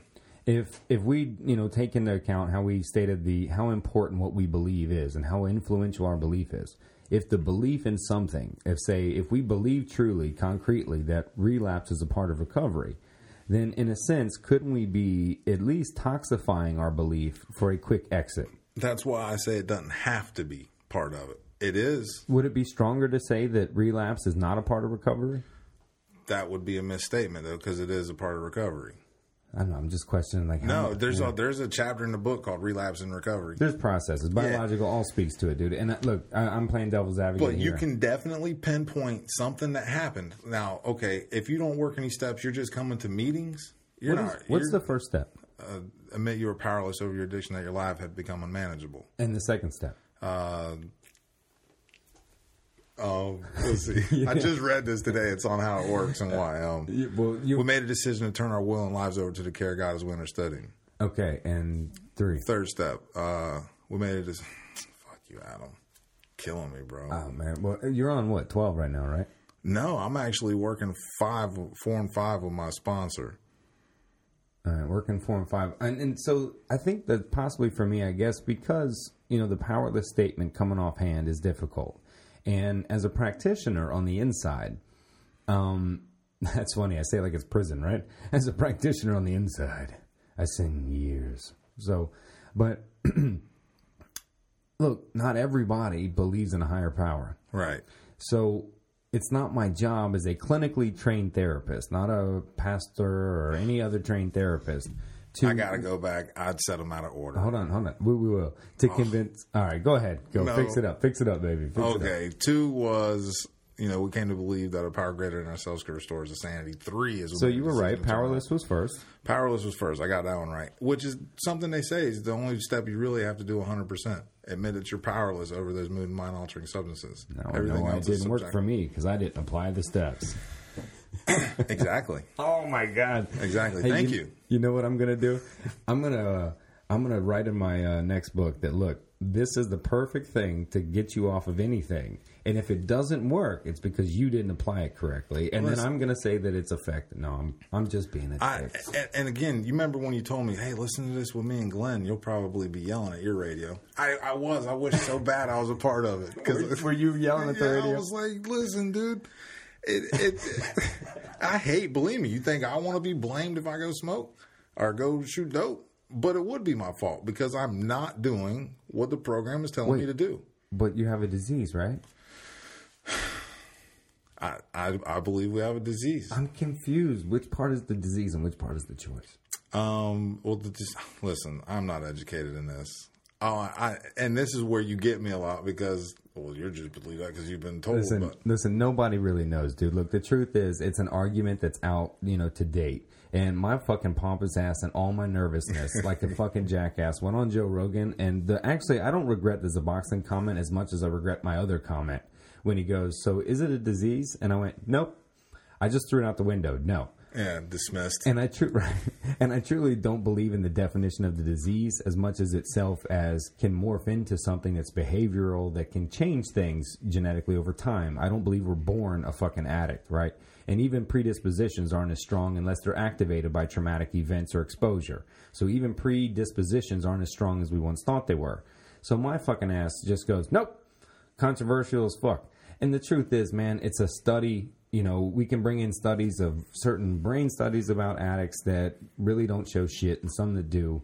And then we can bring in behavioral studies like Rat Park, you know, that completely throw all of the other research aside. Um, for those that I'm referencing, Rat Park is they for a long time in the '90s they used this one rat in a cage, which you probably saw a commercial of, and showed you that this rat had a choice between uh, had cocaine and could do the cocaine or water, and uh, chose cocaine till it died. And the truth is, it actually died of dehydration. But then they said, wait a minute, the rat had nothing else to do. Lock me up in a fucking cage with nothing to do. I may give it a little, right? I'm sorry. I, I don't know. And I'm a rat. So I have no reason technically. Right. right? So now you give me the power of reason. But what they did is then they took this maze and they built a fucking Disney World for rats, right? You can look it up, those out there. It's called Rat Park. But they built a damn Disney World for rats, dude. Like, I'm talking nuts shit. And they put cocaine distribution all over the cage, just as much as you want it. 2% of the rats would use, and over time, eventually would leave it and come back and participate in all of the social environments and everything would go. And 1 or 2% would come and then come back, and eventually to where the majority of the rats weren't using. It was still a small percentage, but they would come and go. They would join the social society back again. No one died that now points to okay is it behavioral social is it a psychosocial like we talk about the influence of of that and by the way when they do put up the picture of this is a brain and you've seen the blue picture and there's hmm. some neon yellow shit in the middle Right, right. this is your brain normally and this is a meth user right what they didn't tell you is between those two pictures is normal differentiation and Dr. Carl Hart would back me up on this. He's coming on the show in late December.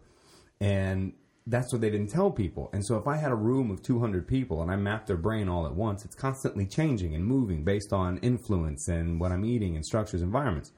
So the range of what they're showing you is a normal differential. So my point of, It's the extreme of but it's normal. From here to here, in between this, Okay. could be you and an average person, both the same in functioning and thinking. It means nothing, but it was supposed to give you a visual of how fucked up it really was. oh, and they're plastered all over the treatment facilities. And it means nothing. Look up the normal variation of the brain functioning, and it means nothing. All right. But the, these are the myths Dr. Carl Hart is helping put to bed to help take away the demonized of the drug user, right? And the misinformation that's coming out about addiction itself and the and demonizing drugs themselves or the idea of even drugs. What if I told you, hey man, I like sports? I'd say awesome. Let's watch some. Which one though? but I want to watch curling. I enjoy curling. I mean, that was a bad example, bro. I'd be Okay, I'm like, fucking, can you believe the way they sweep in front of that thing?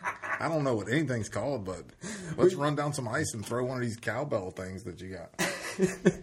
But it's true though, right? So sports it can mean anything. So Right. drugs is a huge spectrum. Right. You know, so drug free America. So that's what he's trying to point out, right? And the idea that really eighty five or so percent of the people that are using these bad evil demon drugs are functioning member, members of society that get caught up and need the actual real help, right? And really putting some myths to bed about the brain functioning disease itself. And so, you know, that function of a disease and those ideas, man, science is putting to rest those things. But it does speak to the power of that whole idea of that, you know, that Rat Park speaks to the idea of the psychosocial influence of changing, of, of how much that changes behavior. And if AA meetings are really run right and headed by guys like you and some other fellas that I know, um, oh my God, I want to shout him out. Oh man. He's one of the coolest. Sam. Sam down in, uh, And there goes your anonymity. yeah, no, Sam's No, cool as fuck. but there's a lot of Sams out there. Yeah, Sam down in um, uh, uh, an area that is so. I think he would be. go. I think he'd be put out there. I think he'd be put out there. He does. He I talks. scream it from the from the rooftops. But he talks all over the place. He Right. runs functions in the keys and shit. I mean, he's an amazing dude. He's wild. I want to have him on too. Oh. You two talking would holy shit. Would probably run me out of the room. but but no, he's so passionate and intense. Like I love that guy. When and he would be. He's an AA guy that I used to love when he'd come in and talk because the enthusiasm of which he would you know you know talk about what he was believing and doing and living was powerful to people. And like I said, if if the belief of what you have is what's working for you, then I'm a fan of that. But I also am a practitioner that wants to point out that look, yes, it's effective. Yes, it helps millions of people. But the problem is, research has shown that there are a gigantic percentage of people falling through the cracks that either can't believe in a higher power, they're just atheists, they can't convert. And come on, is it the dark ages where it's convert to God or die? right? But my point is, we don't offer the right strain of help across the board. AA brings in a great psychosocial aspect when worked effectively. Uh, we all know that therapy, in conjunction with med- medication works for a better outcome. Uh, but you know, I, I just think what's offered to to those like you and you were in desperate help, bro, at 150 bucks, dropping and walking in there. And that help that are offered at that very moment should equal the help at least that's offered at the place that was eighteen thousand dollars. Right. You know, because that real help exists out there. You know.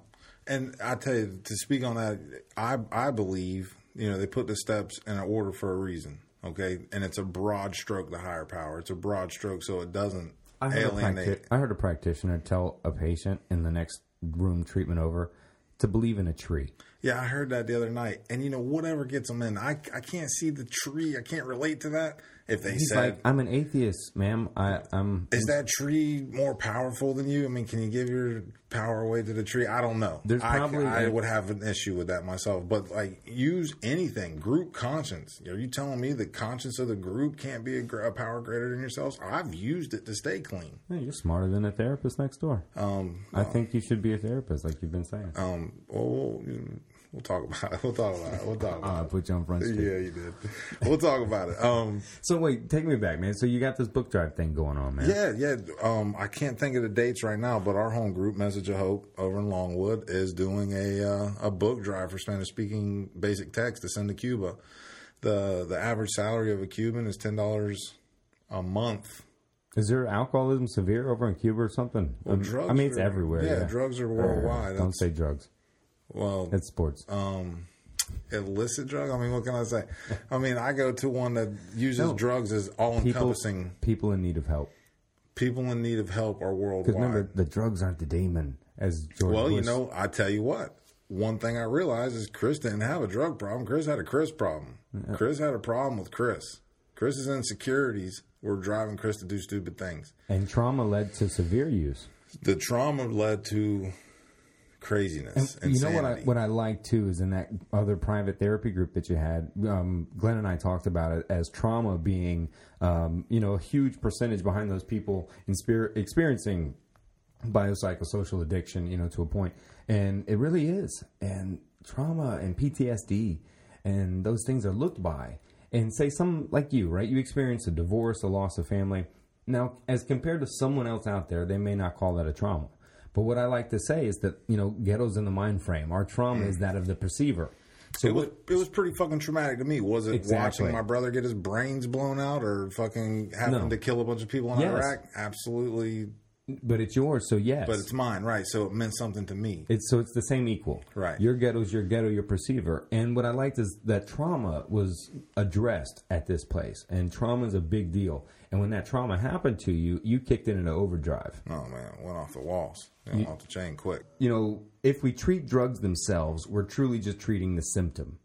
And so if we demonize the drugs, as Dr. Carl Hart says, that we're really just demonizing a symptom. And I'm going to have to edit the guy's name in, but he said it perfect. He said, by treating the drugs themselves rather than the trauma or the thinking or the environment that's associated with the symptom of drug use, it's like saying, hey, you have pneumonia, but let's suppress that cough and then you'll be cured.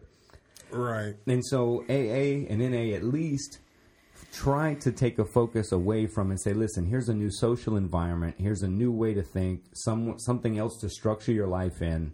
Uh, that's a new way of thinking, and at least it's trying to pull away from the cough. Yeah, it's definitely it definitely speaks to um, okay, you had a problem with this substance. Um, so once that substance is removed, you still have these same problems. Now, how is that? Well, that's because you have a problem with your decision making. You have a problem with um, spirituality. You have a problem with whatever it is, you know. And that's that's really what the twelve steps works on. After you get Let's pull. Let's go back through the steps. Pull them up. So we got to the. All right. We talked about powerless and some issues there because defining yourself as powerless does lead to self fulfilling prophecies based on personal perception of definition, and then accepting a higher power. We talked about the issues with that because some people don't believe, or we found other ways, you know, to get past that. So, all right. So three. What's step three? Well, three is we made a decision to turn our will and lives over to the care of God as we understudy Him, and that is a broad. I thought we did that already. Well, you asked me what three was. That was three. Four is where it would be. Is uh Oh, I thought it was asking me twice to give it up. no, Big no, no, but it actually is a daily thing that you do. You you know you you make the decision each day to turn your will and your life over to the care of God as you understand understanding. Okay. It's a decision also. Yeah, I mean, sure. it's like you're making the decision. the action behind the decision is not the step. Making Yeah. the decision is the step. Yeah, I don't want to argue religion because on any point, but I, look, I'll, I'll even give you a Well, that's plus- what that's where that's where people get twisted. It's not a religious thing. I'm not. I'm giving religion even to a plus, a belief plus, even to look. Research shows that look, if you firmly believe in something looking out for you, prayers working for you, um, it can show that it has positive effects in not only mental health but also medical outcomes. It really can. And whether, I mean, I'm not going to say it's prayer or anything of, of this nature, whether I have power. If it does, I think what we believe has influence too. You know, all of these things can have influence. So I don't want to bash some idea of giving your life up to a higher power as being some bad thing either. But I also have to think at, from a practitioner standpoint, how do I treat the 20, 30% that are atheists that do see it as a religious aspect, you know, from the example. But we've moved past it. Let's not And the questions that are asked in those first three steps are supposed to bring people to their understanding of what their higher power is. I mean, these there's kind a of lot, humility. There's a lot of questions. I mean, if it's a group conscience, it's a Is if it talking whatever. humility, really? There's a lot of humility that gets placed on. Like for me, I had to learn to be humble. Is that what you felt like those first three steps were really trying to make it happen for you? To me, the short way of saying one, two, and three is I can't, he can't, I'll let him. I can't, I'm powerless. He can. I made my decision, I, or I came to believe that there's something out there for me. Yeah. You know, the way I understand it, and I'll let him. I turn my my will and my life over to that. Right. That's So- one, two, and three. You know what? I can't call it humility by my own perception definition because it's subjective. But for me, humility is powerful. And so if I'm going to be humble, I know I'm going to get competence because as long as I know what I don't know, I can learn from everybody. So for me, humility can lead to to competence. So for that, that kind of says I'm just I, I ain't got no kind of thing. I'm done. I can't get any. But I can see where it can kind of match up and lead to humility, though. It's kind of trying to tell you, look, dude, you don't fucking know everything, homie. It's I why do I have to flip to like my old Adam dude to say that? and and it's and it's humility in the aspect of uh, when I try to control everything going on in my life, this is what happens. When I give up the perception of control, things could get better. You know, how Good link, man. Good link. I, I like that because that's a that, that can be a very good link to a cognitive practice. Oh, it's, It's a belief. flipping a belief. Definitely flipping a belief. I Sure. I used to think I was the ringmaster, dude. I had everything. Call me when you leave work. You know, let me know when you get off work and you're on your way home. Why? Well, because I want to make sure you're safe. No, it's because I fucking want. I have this illusion of control that. You know, whatever is going to happen on the way home isn't going to happen because I know you're on the way home. It's it's. It causes a lot of anxiety too, though. So, oh my god! So I'll I'll try to connect it then to the the idea of going, hey, look, you you can't control everything here. All right, so step So four. four is uh, uh, we made a searching and fearless moral inventory of ourselves. Okay, so an inventory of yourselves. Now, to me, the way I take that step is, uh, you know, secrets keep you sick. You you go through your past. I've heard that before many times in group meetings. Yeah, you go through your past Not and fucking not come up. group meetings I attend, but some I would sit in. Yeah, yeah, for sure. you you go through your past and, and just come up with everything morally, you know, the good, the bad. It's not just the bad thing. I, I robbed this motherfucker. I pistol whipped this motherfucker. It's not just the bad stuff. It's also the good stuff. It's a moral inventory. It's also you have good morals. So let's talk about those too. Let's not just recognize everything bad and be all negative. Let's start to flip that. The cognitive part of it. Let's let's go from everything being negative to some things being positive. Why don't they just say that? Well, because- I don't know why they don't say that. I don't know because they found a system that works for millions. Hey. this is part of it. You're damn right, I haven't. So Oh, so then five would be we admitted to God, to ourselves, and to uh, a, another human being the exact nature of our wrongs. Now they say God a lot in the first. I've, there's a number I've heard it. I'm not going to pretend I remember what they say, but it's it's a few times in the first few chapters. but I got to tell somebody. Well, because if you don't tell somebody, you got a secret, right? So if you believe that that secret is keeping you sick, and what's that do? If you keep that secret, it's going to make it easy for you to. I'll, I'll, I'll use me. Couldn't he just If- say be honest? Well, yeah, you can say be honest. I think George Carlin did a bit about this shit, didn't he? He took the Ten Commandments and knocked it down to like three. That's a hilarious bit. If you're out there, look up George Carlin and Ten Commandments. It's pretty dang funny. This fucking shit works, dude. I'm not. I, I'm, I know. I know. I watched it work, bro. I watched it work. I'm not bashing on. it. I did my bashing on it, but every theory can be bashed. so you, you admit point. to God. You admit to your higher power. You admit. Does that mean I got to really tell somebody? You tell at least one person, so Okay. you don't have a secret. What do you tell them? I told. I wrote it out, and this is actually what I'm going through now with my sponsor. Yeah. But uh, I wrote it out, like and then. I tell him I like everything on it. So, and it's everything. It's it's a deep, searching, fearless moral inventory of myself. You really, so you really write it out. It's written. Really? It's I like that. I could go out to my truck in my backpack and pull it out and read it to you. That's awesome. I like that. I like how you write it out, and then you share it with someone. and I share it with someone. That way, I have no more secrets. Because if you if you I keep like this that. one secret, you get away with it. Was to say, well, I got away with this. Let me let me do this and not tell anybody. I get away with that. Okay, so you're so you're venting. You get to get some stuff out and be honest with yourself about some stuff. Hopefully, uh, okay. There's definitely good in that. All right, I'm in. I'm in on step five and a half. Here's here's one of your favorites, and I know it. We're entirely ready to have God remove all these defects of character. Man, we're asking a lot. What are we doing? We're just writing some shit down, really. Well, so there's uh and I haven't gotten to this step. be- so I'm now, being a dick, now we're I'm- now we're talking now we're talking about stuff I haven't even gotten into. But Oh, I thought you. I thought you ran through these. I haven't. You don't you don't run through them. Not you live them. You know what I'm saying. Yeah, you, you there's a there's a process and they're put in place I like. in order for a reason. I like the writing though, man. Was that hard to do to sit down and write that out? You know, I found it to be quite monotonous Really? and tedious. No shit.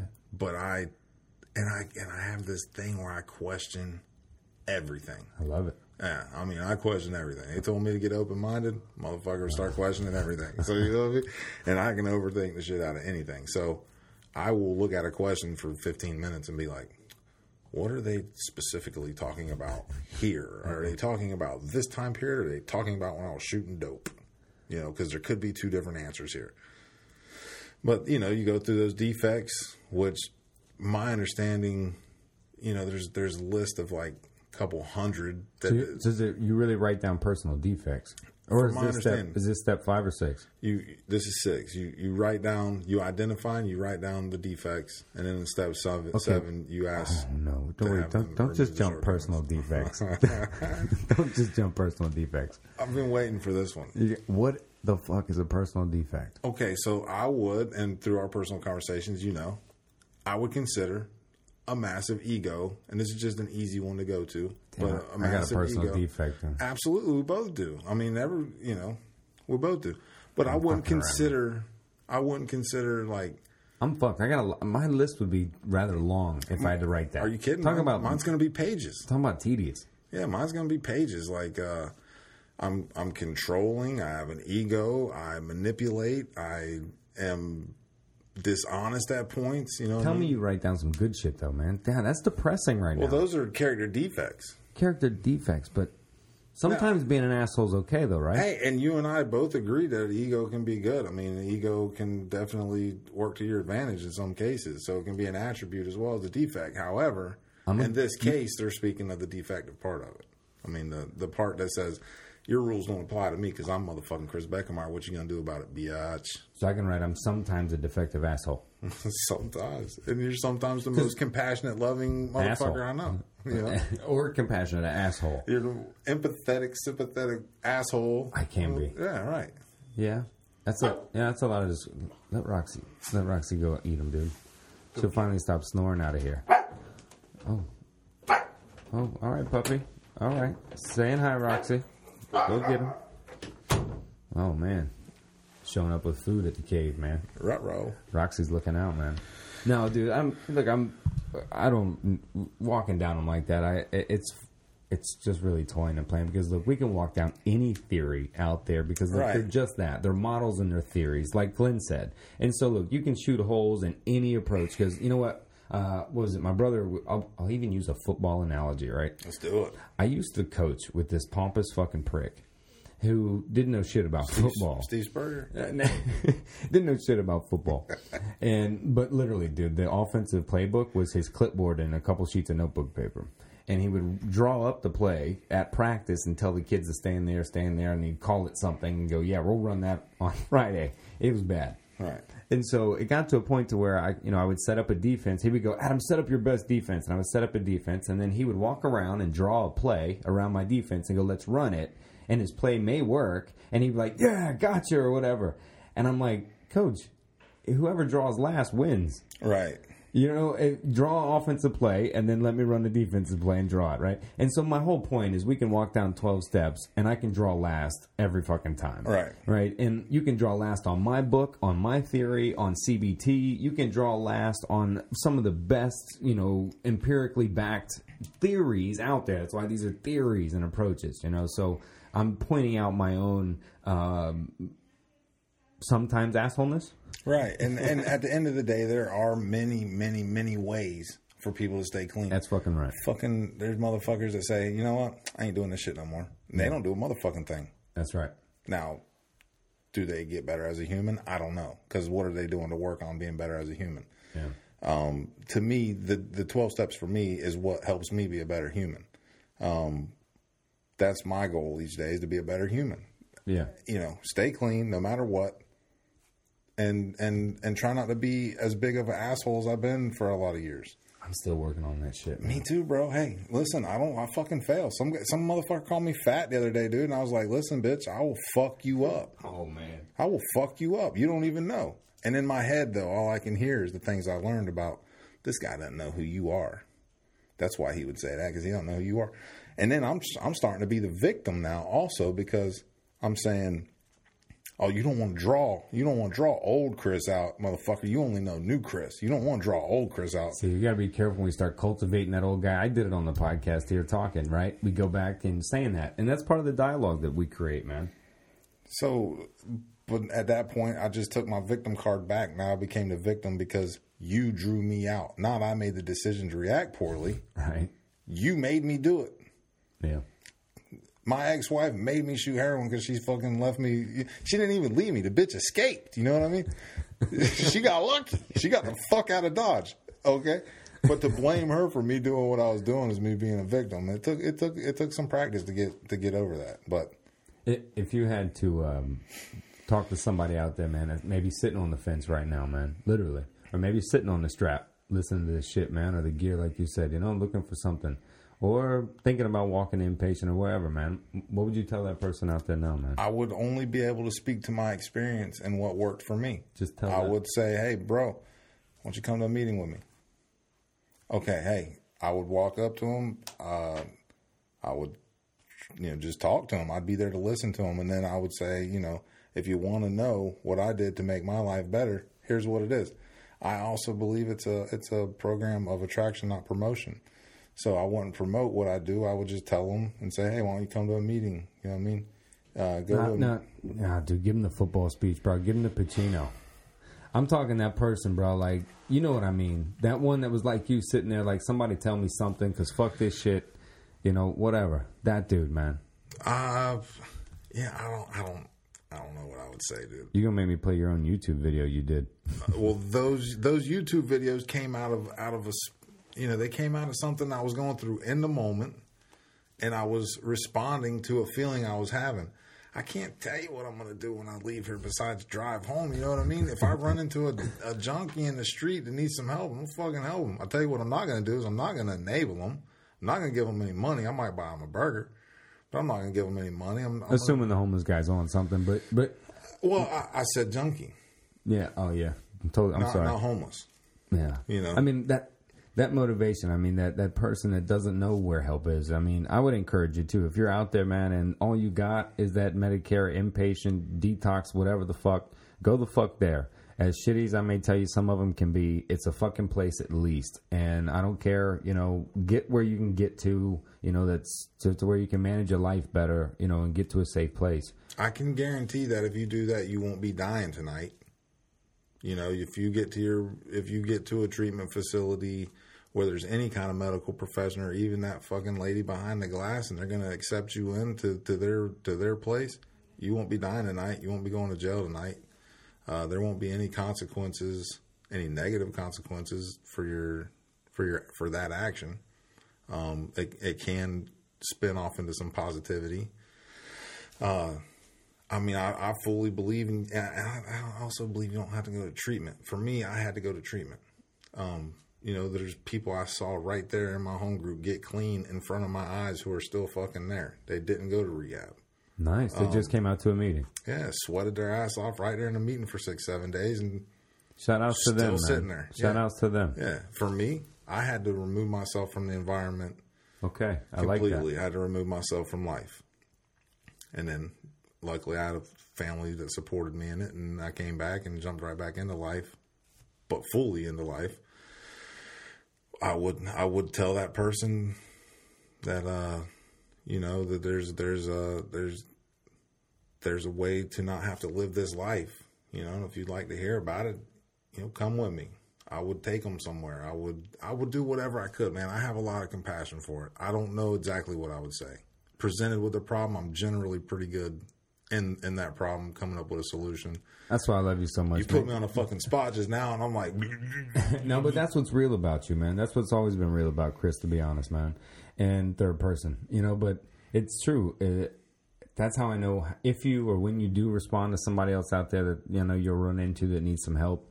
That's how they know if they ever listen to this that it's genuine because you react to the moment to the person. yeah. And that for me is what treatment and therapy should be about, man. And and I'm just I'm glad my boy could show up here. I'm glad you're fucking clean, whatever many seconds that thing says, and and will be, man. And and sharing your your story out here, brother.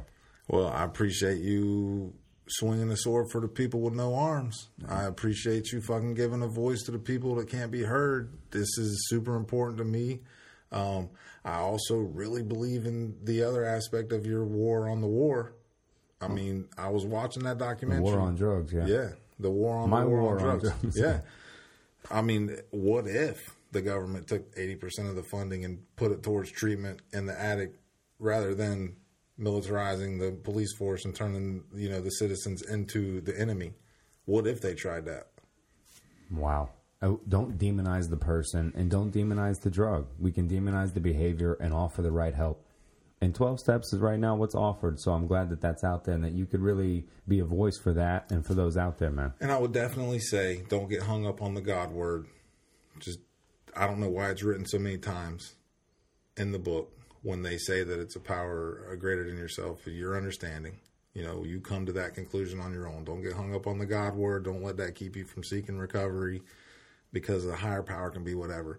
If you're in the midst of act- active addiction right now, you might not want to hear it, but you've given your power up to something greater than you already. Yeah, man. So let's move on to a positive power greater than yourself. That's a cognitive rampage I'm looking for, man. Good drop, man. See, that's the genuine shit, baby. Yeah, um, well, we're with you in the fight too. You know, I'm here all the time. Always. We talk a lot, so, um, man, this is beautiful, man. You come back on, right? Ah, anytime, anytime. Dude, I love it, man. Anybody, um, your shout out? You started to shout out the book track. Did we ever finish the book track? I don't know, but um, you know, the people in Cuba make ten dollars a month. Basic text is twelve fifty. They'll never be able to afford one. So if anyone out there has any way of, uh, if you have a Spanish basic text for, you know, the Narcotics Anonymous, feel free to send them in. Yeah, yeah. So, yeah, where can they send information to? What should they look up? Anywhere they can go online? Um, I know it's anonymous. Stuff, Na.org. Yeah, start there. All right, so it's yeah. something run through NA then. Well, it's our home group's mission, so I don't know. I don't want to get the address to our building. Yeah, no, no, Nobody no, told no. me to do that. So No, you know what? Um, i- if I you, tell you what, reach out. Your, my name's out there. Reach out to me on Facebook. And well, yeah, after it's posted, it, uh, yeah, we'll we'll have an email set up on the uh, go. podcast there. there you go. Cool, man. Um, any shout outs, love you want to give to somebody? Not really. I love everybody out there. I, I pray every single day for the addict who doesn't know recovery is possible. So, Or the person being affected by addiction? hey, you know what? Everyone has this misconception that they're only harming themselves. I can tell you for a fact, you're harming everybody around you. So, don't be so fucking selfish. Yeah, get some help, man, and you know, and it, it's out there. And please, you know, don't demonize the person. You know, don't demonize the person. You know what, dude? Because of this podcast, I'll, I'll try to demonize twelve steps a whole lot less. And you know, because walking through the steps, you know, briefly, even in the beginnings, these ones, you know, talking about it, it's really perception and how people use it. So, you know, more power to you if it's helping you. And like we said before, if somersaults work for you, Fucking let's get to flipping.